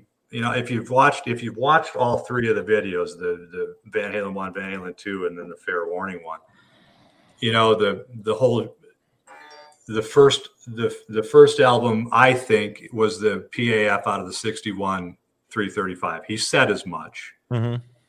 And I don't think that that got rewound by Seymour, if that's who did the, did that original re- rewind, which is what you know rumor has it as it was. We just wish Seymour would come out and give it up for once. I know. We had him on the show and MJ. Well, I mean, it, it, it's, it's the 78, but Well, that I'm not the first rewind. I'm not sure. I'm not sure that it is because, and I'll I'll say this: this this rewind that I used, the one that I had wound for the fair warning video, is I I think is the same pickup that was in for the Van for Van Halen two. I think it's the I think it's the early it's the early JB. It's the one with the huge coil offsets. It's like a 16.5% offset between the slug and the screw coil. It's massive. So you get that bite and that brightness, but you get the drive of a, of a it's a 15 and a half K pickup. hmm And I had one of those in like 1981. It came out of a celebrity guitar. Um, a buddy of mine at a music store handed it to me. He said, "Hey, I just did this pickup swap out for this guy. He gave me he wanted DiMarzio Super Distortion in this in this guitar, and it came out of I think it was that one. I have two of these, and it came out of an Explorer. Um, and that was my favorite pickup forever. It, it was it had T-top bobbins on it. It had a stubby little magnet in it, short A5. I'm sure it was a short A5 hmm and that thing you if, if you disconnect it and read the coils it was the oddest strangest thing you ever saw and it measured huge and i and i had this pickup and it had the gibson patent sticker on it you know it was a, it was a t-top it was a Mhm. t-top that somebody had rewound and it was as i had gone further through this especially for this fair warning video i had suspected this for a long time but as i got as i got really into this I started doing some research, and it turns out that that was pretty damn close to what the original JB spec was when when Seymour was just winding. When you couldn't buy them, it was this really big offset coil thing. At least, I mean, if you can believe what you read on the internet. So my theory was like when I did the Van Halen 2 video, I used an Antiquity JB. But I was also using the Schaffer wireless system because that's that was an integral part of the tone. Right. Yeah. And my my theory, all right, so 70 80s on tour, you see the Japan photos, you see the the GE10, the Boss GE10 EQ with the mid boost. You know, he's talking about long cable runs and I'm thinking a lot of that was trying to make up for the the squeaky thinness of the of the wireless system. Because as soon- Yeah. because as soon as the 79 tour comes out, there's no more EQ in the system. Yeah. You know, you don't see any of that. That it's because he's got a hotter pickup. He's got a meatier, fuller pickup than just that PAF. That you know, the PAF sounds great when you plug a cable into it, but when you when you try to run it through a wireless, you need to beef it back up with the EQ. And again, theory and speculation, but that's why I think that that wind happened somewhere somewhere after that 78 tour and before Van Halen 2. That's um, again, that's the theory. Well, it's sort of interesting because uh, I mean there was a, a thing posted recently of the receipt selling Van Halen some pickups, and of course the numbers are black are blacked out, retr- re- redacted out of it. Um, but it did say PAFs, Right. Two PFs. but it doesn't say it. They're, it's blacked out what the coils were wound to, Uh-huh. And uh, what does that mean? Who knows? You know. Uh, Well, and that's and that's why I always theorize too that a 61 PAF would have had a short A5 magnet in it. Yeah. You know, I mean, more than likely would have had a short A5. but then the A2 stuff comes in there somewhere too. I'm not sure because what I've got in this pickup is a short A5. and you know I have tried and tried and tried with the A2 mags with the with the Frankenstein, you know, the EVH Frankenstein wind. That custom, doesn't sound very good though. the custom custom, Yeah, which is the EVH not great either. Frankenstein wine. When a custom custom to me starts sounding good is when you put the the A5 in it, because then it, it's like you pulled the blanket off of it. yeah. You know, so Well, then it's becoming becoming more closer to a custom. right, exactly. Yeah. It's the same wine, it's just different magnets. right. Um, uh, yeah, I don't know. It's a good and then you go to 84 and he's in the you know drop dead legs um, hot for teacher girl gone bad if you believe what you read and if you use your ears that's that v with a with a paf in it but but old PFs can very well have Alnico too. yeah yeah they can So so you know, there's that. So no i don't disagree with any of that and and and later on, I mean, the Wolfgang pickups are A2s. Mhm. The the the um, pretty sure the PV pickup was A2, wasn't it? Hey, I'm not sure on that one. the Can't, the, can't remember. the Marzio, the Blucher, Steve Blucher pickup. Well, no, well, Blucher. Oh, who that knows was about that was that the one? Ernie Ball. That was the Ernie Ball, wasn't it? Yeah, the Blucher pickup came about from a JB Yeah, that was wound to simulate the shorted coil JB. that's the A5. Yeah. Maybe. You know, I and, and a lot of that, I think the A2 also might coincide with the um, with the, the 5150 amp change. I mean, look where he ran Maybe. his treble. Look where he ran his treble knob. It was treble knob was on what about five and a half or six? You know, the funny thing is, I've always been a big fan of the old um, Tom Holmes design 57 classic Gibson pickups. Oh yeah, And those are A2 pick A2 mags, but that pickup sounds great for the Van Halen kind of thing. it does. And um, I that's what I er like a million years ago, uh, late 80s, early 90s. That's what I always used because it was a Gibson PAF, right? And that's what you could buy at the time. And the 57 classic, oh yeah, we put that in the guitars. Yeah, that was that was cool. I, it sounded good. And and funny, I bought one years later. I'm like, oh yeah, I still like this pickup. Yeah. you know, for the longest time I had in the in the black and white striped one, to call it the 78 model, whatever that I built. Um, I had a, a a neck 57 classic. I had like a, a 7.8K wind 57. That thing sounded amazing. I ended up I ended up with the burst bucker, and that's like an 8K burst bucker. And I like I liked mm-hmm. the burst bucker because it had a little bit of bite from the offset coil thing.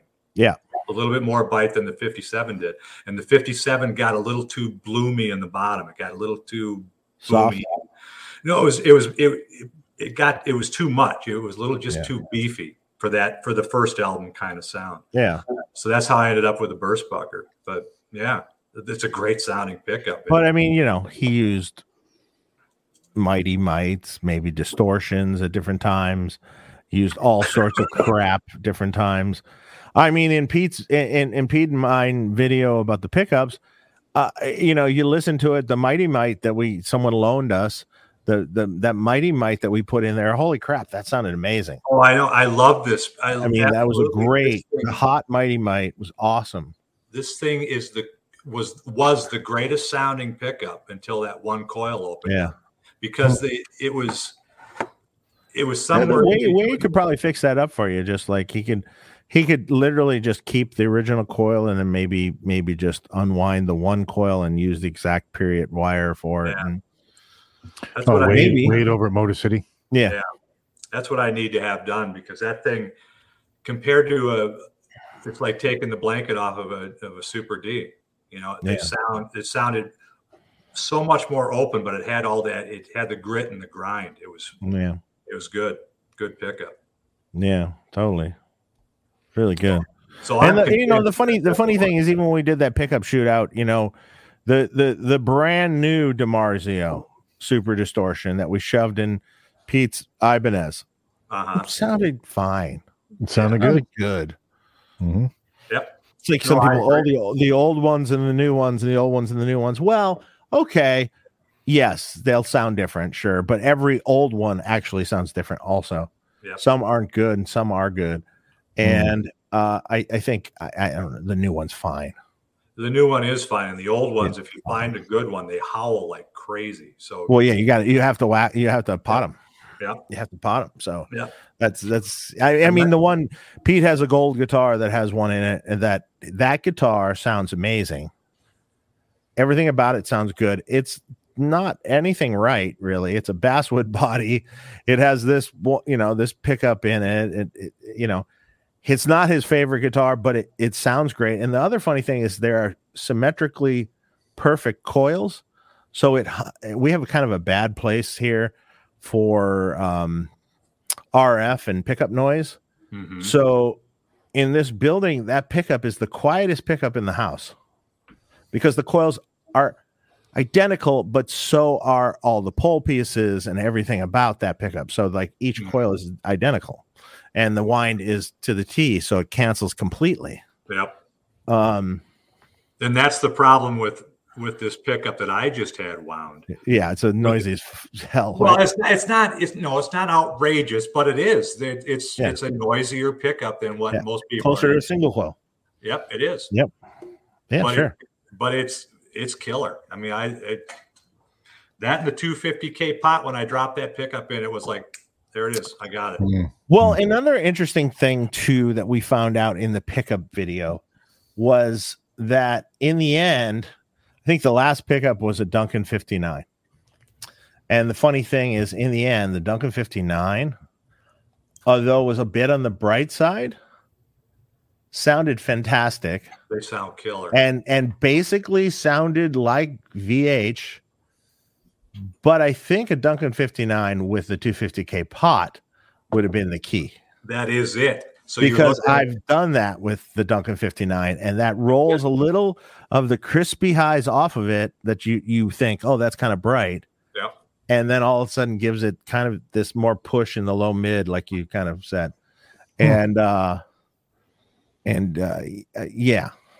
And funny funny thing is the the the the pickup's still in the guitar that when Pete did the video last we plugged it in today.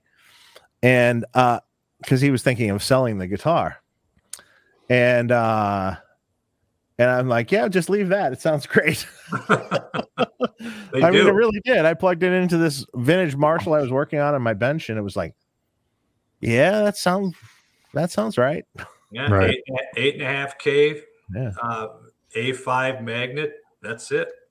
I you can't really go wrong with it it sounds really No. good actually Yeah. and that's Yeah. like the generic PAF spec Yeah. right there. You can but get it a, sounds better than some more expensive ones Yes, it, yes, it does. I, but if you I want to get a really good pickup, the PA, uh, the um, bare knuckle VH2 is really That good. is a good pickup uh, I, I have it in a guitar uh it it does have a pretty good offset in it um it has a, a nice crispy top yeah. And in fact, I want to try that pickup with the 250k now that we're going And down this thing. yes. And that's what you need. You- It's they get like you get nine K and above. They start getting a little too dark. You lose the you lose Mm-hmm. that bite. So if you do the big offset, then you can get the push, you can get the Yeah. drive, and then you can also get the bite. So that's to me, that's the key. So, uh, uh, say no to fizzle. Thanks again for your super chat. Um, have you tried a Seymour Duncan Bro Bucker? I have not. I have not yet. I have not. I don't even know what the Brobucker is. Me Uh, either. uh, Uh, he says, MJ remember, saying it's sir- closer to EVH spec. Well, she said that about the 78 too. So Yeah, I did. I- they keep saying that about every spec over there. I, I don't know what the truth is. I, I want to see the book. God damn it. they were they were also supposed to come out with a uh, a pickup she talked about in our show, which was the I'm the one pickup. the I am one. It's the I am one, yeah. It's the it's the Frankenstein pickup again. It, it was my understanding. It, it was initially offered with the A5 mag, but then they started doing it with the degaussed A2. Hmm. So Which sounds kind of dull to me, that pickup. I don't. I don't. I have tried and I have tried and I have tried so hard to make that pickup work. I can. I got four of them sitting here. I, they're Yeah, not. In, they're not in anything. So But in that pickup shootout we did, that I, to me, that was almost one of the worst. yeah, I, I I agree with you. I think it's Yeah. horrible. Yeah. especially if you're going to turn the amp up. You know, if, if Uh, you're the not custom- using the custom. bright cap in a, in a Marshall. See, that's that's the, The, custom, custom is that amazing? I don't know. You know, here's the thing. Again, go I liked go, it. go the pickup shootout that we did, and you just hear it back to back, and w- that there's one in there. I liked it, and uh, you know, I thought it sounded good. good. I don't think you, I don't think, I don't think You you, know, get here's the the- VH bite though with it.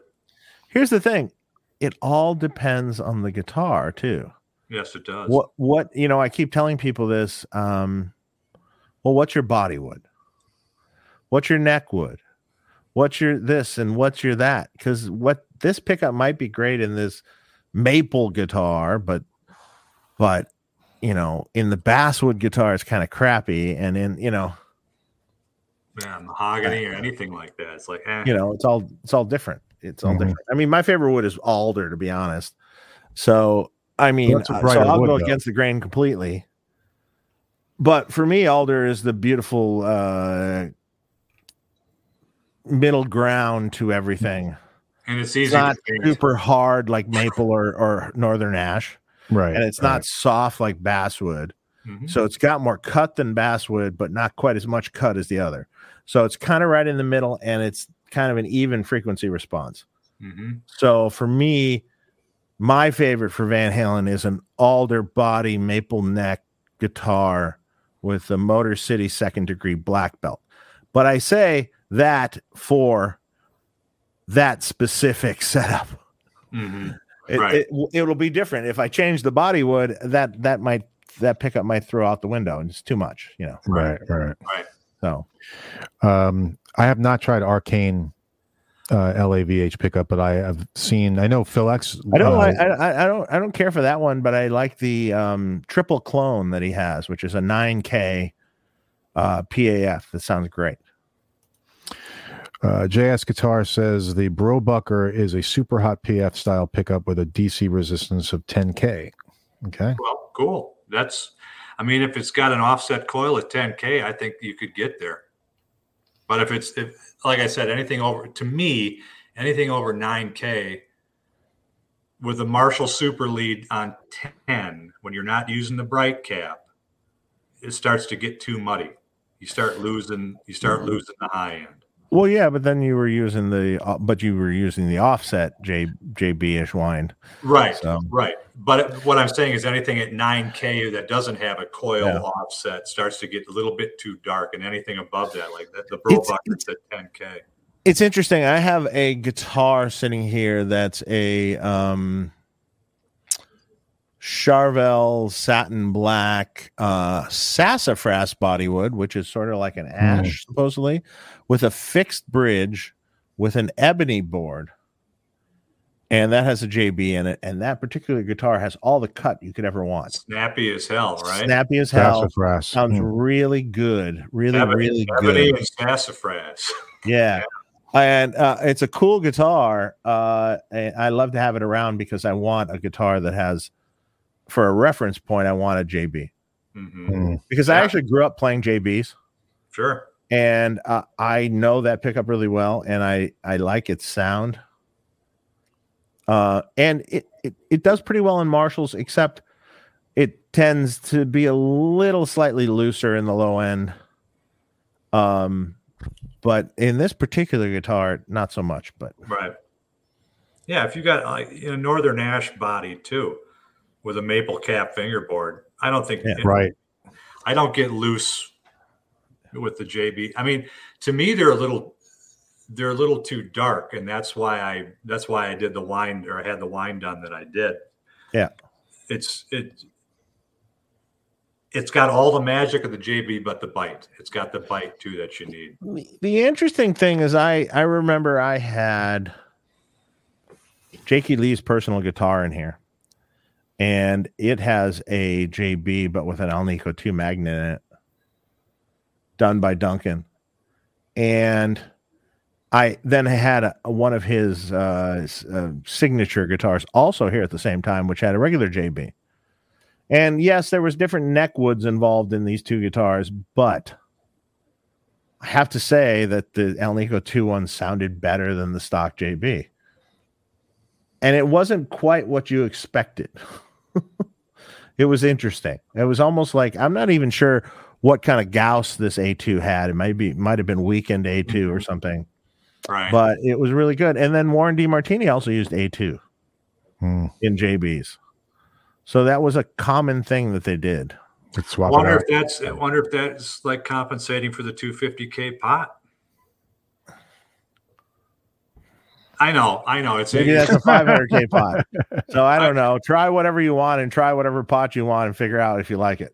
exactly. I mean, that's what it, that's what it comes down to. Eight and and again, the differences are so subtle between A two, A five, short A five. You know, short A five sounds a lot like an A two. Yeah. Hmm. They really do. So Yeah. I mean, so Yeah, and also the Gauss of the A2 will, will you know the Gauss of any magnet also comes into play. So right, how charged is it, or how not charged is it? right. Right. Yeah. Mr. Anderson, thanks for the super chat. Uh, in my opinion, one of the best sounding PFs available today are the Gibson custom buckers with A3 mags. I have a custom ordered true historic R8, and these pickups sound better than some of my original PFs. Hmm. I've not heard That's of those either. A3 mags, huh? Yeah, It's kind of an Yeah. interesting one for a PAF. yeah, Yeah, I, I, uh, cool. yeah. Would like to hear it. Yeah, that's interesting. Uh, Kelly says the mis- arcane Mr. Scaries are the bomb. Okay, I see uh, George selling those sometimes. Yeah, yeah, yeah. They look cool.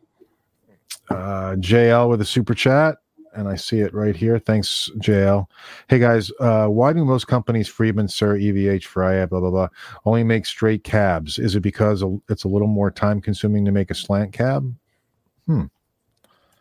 Well, it's not well. Okay, I've been considering making a slant cab recently, but to be honest, uh, because I made it, I just because I liked straights better.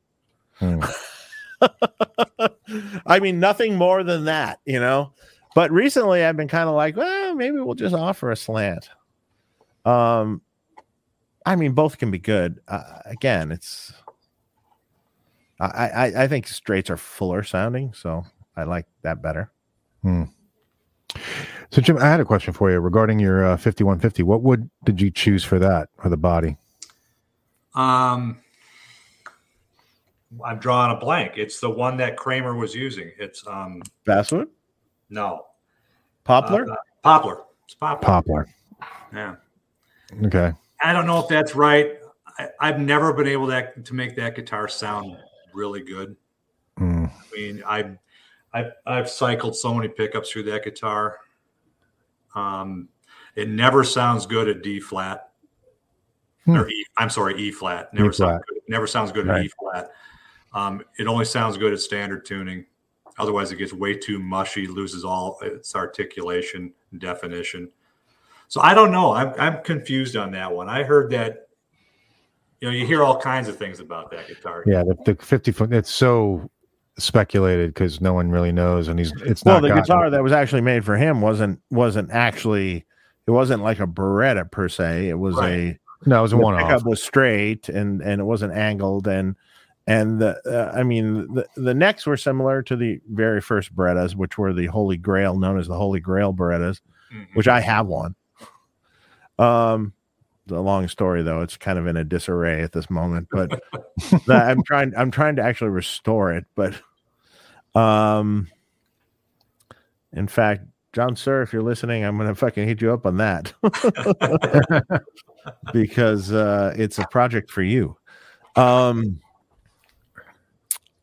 uh, the you know most of the early Kramers were either poplar or hard maple or Hmm. maple bodies. So I have a pacer here that's a maple body. And it's probably early on the Kramer, early Kramer. Yeah, early Kramer. So it Yeah. was it was either poplar. my- I mean, my early Baretta is poplar, Mhm. but the pacer is maple. So it's super cutting. And that's what I think that guitar was. I think it Um, was the maple body. Who knows? Yeah, I don't know. But, but but they said later, they said later when they analyzed that guitar, it was basswood. Who Is there a knows big what they difference made out? between basswood and poplar, though? They're both, Not much of a difference between Yeah. basswood and poplar, depending on how the density of the basswood. I was gonna say, Uh, some basswood is woods. really, really. It's basically balsa wood. Yeah. no, it is. It's super soft and you it screws Yeah. strip out. Yeah, it's I don't Yeah, Yeah. yeah. Have you ever seen the fit his the bottom of his fifty one fifty with all those holes drip, drilled out of it and shit? Yeah, it's, sure. unbe- it's unbelievable. Yeah. Maybe I mean, that was like almost It unplayable at, in the end. Yeah, That's it's like right. chambered. It's like but that's probably telling us something. It's it's probably soft, super soft Yeah. wood. So it, Yeah. it's probably not the maple. Probably is the when pine. when I when I knew that people saw that guitar, and when they were starting to develop the Music Man guitar, it was a I was told it was a basswood body and a JB that had a sh- partially shorted coil. Mhm. At that point, how long Ernie- that the Music Man? You said? the, the fifty one fifty guitar? Oh, the fifty one fifty. Okay, so yeah, yeah. So I don't know. yeah. The, the, the, that's how the Music Man they, they saw the pickup. They it's Tom Anderson saw the guitar too, and it was a JB. Yeah. Well, that's that's the It wasn't rumor. a I- properly working JB, but it was a JB. that's that's in most corners of, of rational internet speak. That's what it is. It's been the JB is what Yeah. was kind of said that was put in that guitar. But Yeah. I think the new Wolfgangs or the newer Wolfgangs, like my EVH, were made out of basswood also. Yeah. with like all the maple all cap. the yeah, all the the cheaper line. Yeah, all all of them were basswood now. But this is a USA, but still, I think I still think the USA was made. But with even basswood. even the cheap uh, the cheap ones are basswood. And Yeah, the Ernie. Ball, yeah, the Ernie Ball too. The Music Man is basswood with a Yeah, maple but it had a maple cap though. yeah, maple slab. right, on I it. mean, Right. yep, I mean, that's there, there's a big difference there. Yep, there is. So I mean, it, it's like it's it. like the difference between an all mahogany Les Paul or a uh, a, a mahogany uh, Les Paul with a maple cap. Yeah, I mean, it's night different and day. sound. Night and day. yeah. And by the way, um, you know, I know you mentioned you have an Ibanez uh, V there, but d- didn't the isn't the uh, Destroyer uh, a Greco Mine's- you have? Yeah, that's a Greco. That's Yeah. hanging on the wall. I don't know That sounded phenomenal, man. That in Yeah. that recording also, it sounded great. Yeah, I took the. Uh, I think in the original that first that first video, I think I had the DiMarzio Super Distortion. Then I did the follow up video with the same everything set up the same in the room, same amp setup, everything. Um, I did the Super 70 versus the versus the DiMarzio Super Distortion. Mhm. and in the in the unofficial poll the super distortion is winning but you know i there's certain things about that super 70 pickup that i just think are fabulous it sounds so good it could be as much as a it's, it's just a an eq tweak and you get Mhm. that you get all that drive and that that beautiful top end sparkle that that thing's got you know i don't know still undecided on what that was but i know you see the you see the 78 pictures from japan and he's he's holding the the shark up in the you know in that high rise building or whatever Mhm. and it's got the covered humbucker in it it doesn't have a super distortion it's got the covered It's a covered humbucker. it's a covered humbucker it's a nickel covered humbucker in there so I don't remember that, huh? who knows. Yeah, you, you, and, and he and that's the other thing too. He switched that crap all the time, constantly, Right. Right. constantly tinkering. So I don't think you can go wrong either way. You just got to find what works for you, really. Yeah, totally. Uh, by the way, um, everybody check out Sweetwater. All right, they are a sponsor for our show. We have an affiliate link in our description below. So for the holidays, make sure you guys check out uh, Sweetwater. Use our link, purchase things, uh, get gifts for your your you know your friends, family, um, and we appreciate it. Um, also, Or check us, you out can buy us gifts. buy us gifts. yeah, I have a regist- I have a registry. Uh, it's on Reverb. Uh, that's no, that's funny. It's awesome. Um, Jim's channel. It's just called Jim uh, Gaustad, right? Yeah, yeah. Jim Gaustad. Is, I, I think that's how YouTube catalogs me. Yep. Yep, So- that's what I looked up, and uh, definitely check out Jim's channel and subscribe, please. Um, You gonna do he- some more? Yes, more than likely. I keep getting prodded, and what else do I have to do? Honestly, you're gonna send me, you're, gonna, you're gonna send me that box of 6CA7s. Somebody's gonna send me a Korina V, and we're gonna do 1984s. So. Oh boy. no, I still, you know, I, I, can circle back. I, there's a, I'd like to touch on uh, women and children first because most of that is hardtail. Mhm. It's that the Chris Holmes uh, destroyer and the shark. Yeah. Um, and, I, and I think uh, like everybody wants some is the is the um, Lots of reverb on that Bumble. one. the Mars distortion. Lots of it. That's cool sound. I mean, that, that's an aggressive, cool sound. That's that's the end of the JBLs, and I think that's just straight ass greenbacks going on that one. It's I think it sounds killer. So that one's fun. So I might circle back and grab a couple of those too. But we'll see. And are, are you planning on going through? Are you planning on going through like the other Sammy albums, or is it really just the six pack? To me to me that starts to get you know like dave was saying so if he's if he's in the studio and he's he's miking up the wet he's miking up the loaded system with the 949s and the Yeah. SDE 3000s and all that stuff through the H&H I think that's kind of it's kind of I mean it's cool it is what it is but it's kind of missing what I was what I'm trying to do I'm trying to come at this from what he was doing as a as a young upstart broke musician making mm. making it work with what he had and making and and you know making sounds and tones that we all fell in love with and you know so you start getting it that's and that's to me 1984 is kind of the turning point. You know fair warning was bad enough where they spent a lot of time in the studio and started screwing around and you know cocaine fueled anger fueled whatever was going on there 1984 is even wilder you know there's he, now he's in his own place and it's totally different setup and hours and hours and hours to screw around it's all different so Right. I don't know. I mean, the, the speculation I'm doing on this stuff is on the stuff I've done to date is not that it's easy to do, but at least it's you can kind of channel it and get it into the track based on what you know that he had. Now, Right. it, it, when you get beyond that, those albums, it's like, well, who the hell knows? I mean, Right. really, who the hell knows? This is an interesting point. The zero demos, those Gene Simmons demos, uh, sound entirely different Yep, they do. than than the first album. Mhm. You know, it's crazy how different it sounds. Um, Absolutely. Yeah, I mean, it still sounds great, but it doesn't sound as monstrous and doesn't. do- It's not as unique of a tone. Well, that's the question I wanted to ask Dave. Um, the live rig. I mean, Mhm. before you know, before the before your time, I guess, working with them but the, just the the stock Marshall rig. The whole the whole daisy chaining. You know the. Was there a line out? Was there a transformed line out that was then driving the other amplifiers? Not not according to Rudy Leiren. No, okay. That's because that's the It was ongoing- one it, essentially the tone was one amp, one cab. Mhm. pedal board, one amp, one cab. The um the um Univox Echo was patched in only for eruption, right.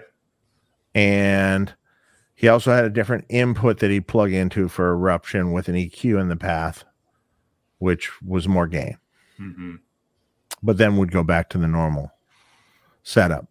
And uh and it was one amp, one cab. If he wanted more cabinets, he'd add more amps. Well, and that's where you start seeing That that was words from Rudy Leiren. So now, wh- how accurate that is or not, I don't know, but I tend to believe him. yeah, Um, yeah, I would too. And and you know, Ed never complained about hearing loss, right? uh, well, uh, later days, yeah, there was some yeah, maybe, loss. maybe, yeah, maybe so. But Sure. I, it seemed like I think the you know you take a half stack in a big room, it's loud, but it's not it's- with a Variac at, at 90, maybe not. right. It's it, you're, you're Especially if it's a big room. right you're playing along with the right you're playing along with Yeah. the drummer and it's not Yeah. bad you know Uh, Yeah. but when you're talking about daisy chaining this and daisy chaining that and amp after amp after amp and cabinet Well, that came with bigger stages. Yeah. Um, all right. Well, that's what I, I guess that's what I'm wondering about. What that rig was, anybody. It, it's all it all it's all a little speculative. Like for instance, when you you talked about him saying that one of his amps had less power than the other with a with the the thing that looked like the stick of dynamite. Mhm. I don't believe that that was um slaved into the front of another amp. I, I just it don't doesn't think work I very it doesn't work very well. I don't think it was either. I wonder if, uh, that, if if that was the transformed. what I what I think that was was literally a load resistor plugged into the other speaker jack. And if you do that, that's a parallel that's a parallel attenuator. Hmm. And it will knock down your volume if you just plug it in. Yeah, that's right. You know, yeah, yeah, yeah. That'll knock down your volume if you just plug it in. Yep. Uh, so you'll you'll lose a little volume right there. Boom, done. Yeah. And the whole the whole thing was originally it was to lose volume Mhm. right. in the club Exactly. and things. Because he was too loud. Yeah. It was loud. Uh, Turn the Patrick- cabinet backwards, put a blanket over it. Uh, you know, variac it down. All that. Yep. Patrick Miller, thanks for the super chat. Dave, after you restored the Marshall from EVH, did you get to hear him play through it? Was he involved in the nuances of the restoration? Uh, no. Uh, but what he did say about it was it was the best it sounded in 20 years. So he liked it. He had kind of moved on from that tone, though. Uh, whether he should have or not, that's a different story. But um, he had moved on from that. He wanted more. The, the the thing about him is he always wanted more, more of everything, more, more, Mhm. more, more. Uh, so more gain, more, more gain, more, more stuff, gnarlier, bigger, more. If it, there's a pot, turn it all the way up. It's just the way it was. And it, and it goes into he loved you know he loved cars he loved fat you know the, yeah, the whole it's like Yeah. I don't know. I don't know if he really even realized what he made. You know what what he you know he he didn't love that tone. He was always searching for something more. Uh, uh, uh, uh he never got anything more because that was the best tone ever. Yeah. In, in the history in the history of all guitar, that might have been the best tone ever.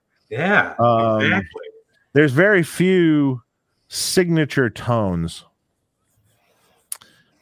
uh like i'll um i always say this it's like people move on and they move on to new things and then all of a sudden their tone's gone it Yeah. happened million people ty tabor from king's x the the original Gretchen goes to Nebraska tone, fantastic. That was all the lab series thing with his the weird Fender Elite preamp with the the lace sensor pickups and all this stuff. That was a tone. That was a signature tone. You cannot mistake it. You listen to that record to this day, and it's like, holy crap, that's amazing. You know, um, uh, lot. I mean, lots of. uh, I mean, like all those greats at the time had really kind of a lot of times unique tones. Warren DeMartini had a unique tone Mhm. uh, and a great tone. Um, George Lynch, uh, depending on the record, not all of them, uh, had a great tone. Uh, under lock and key, per- particularly for me. yeah Mhm. Um, and uh, you know, funny thing, the only one that's still using any of that gear is George Lynch. yeah he's still Vi- vintage amps, cool vintage Marshalls, I saw uh, a wet dry rig that he's using, and it just sounds it still sounds great. Well, that yeah, it kicks the ass off all the Kemper modeling, this and that. yeah oh, totally. Oh God, I mean, I just I don't know why guys want to play that way. I mean, I get I get the ease of mobility and moving it around from gig to gig, but my God, you want to have some enjoyment while you're playing. Jeez. yeah it's Yeah. It, it live I would never use a Kemper you know in my in my living room where I'm just fucking around in front of the house in my TV yeah it's really easy but um oh and Jakey Lee I yeah Jake had Jake had great tone. great tone great tone Uh, speaking of Jake, I mean, a are- lot of those guys did. It, it was it was an era when it, it was an era when you had to well, you had nothing, and you had to find unique ways to get something. So it was an era of experimentation, right. and that led to great. I mean, it's a Ritchie Blackmore with the tape Oh, I- machine in front of the in front of the Marshall. Uh, you know, Yeah, I mean, I how mean about- that that was a unique thing. You know. that's that's what again. That's what I was weaned on. How about that when he's in the he's in the neck pickup when he's going into that intro to the Highway Star solo on Made in Japan, and that thing is just wailing. He's just he's playing Yeah, the yeah. chord before Yeah. he before he comes up on the neck. It's like what a tone that is. Oh my god, mm-hmm. killer, just killer. Amazing. Yeah. So I mean, you know, now no one, no one gets great sounds anymore. No one, I, I mean, I wouldn't say no. they one, have more. it's- They have, they have more things to. They have amps that can create cool sounds. Now it's easier to do it, but it seems like sometimes the time isn't taken to actually get it. I think you, I think you got to move a little air too. I really do. yeah, Mhm. of course. I hate I hate to say it, but you know, club owners, you know, they aren't letting you do it anymore.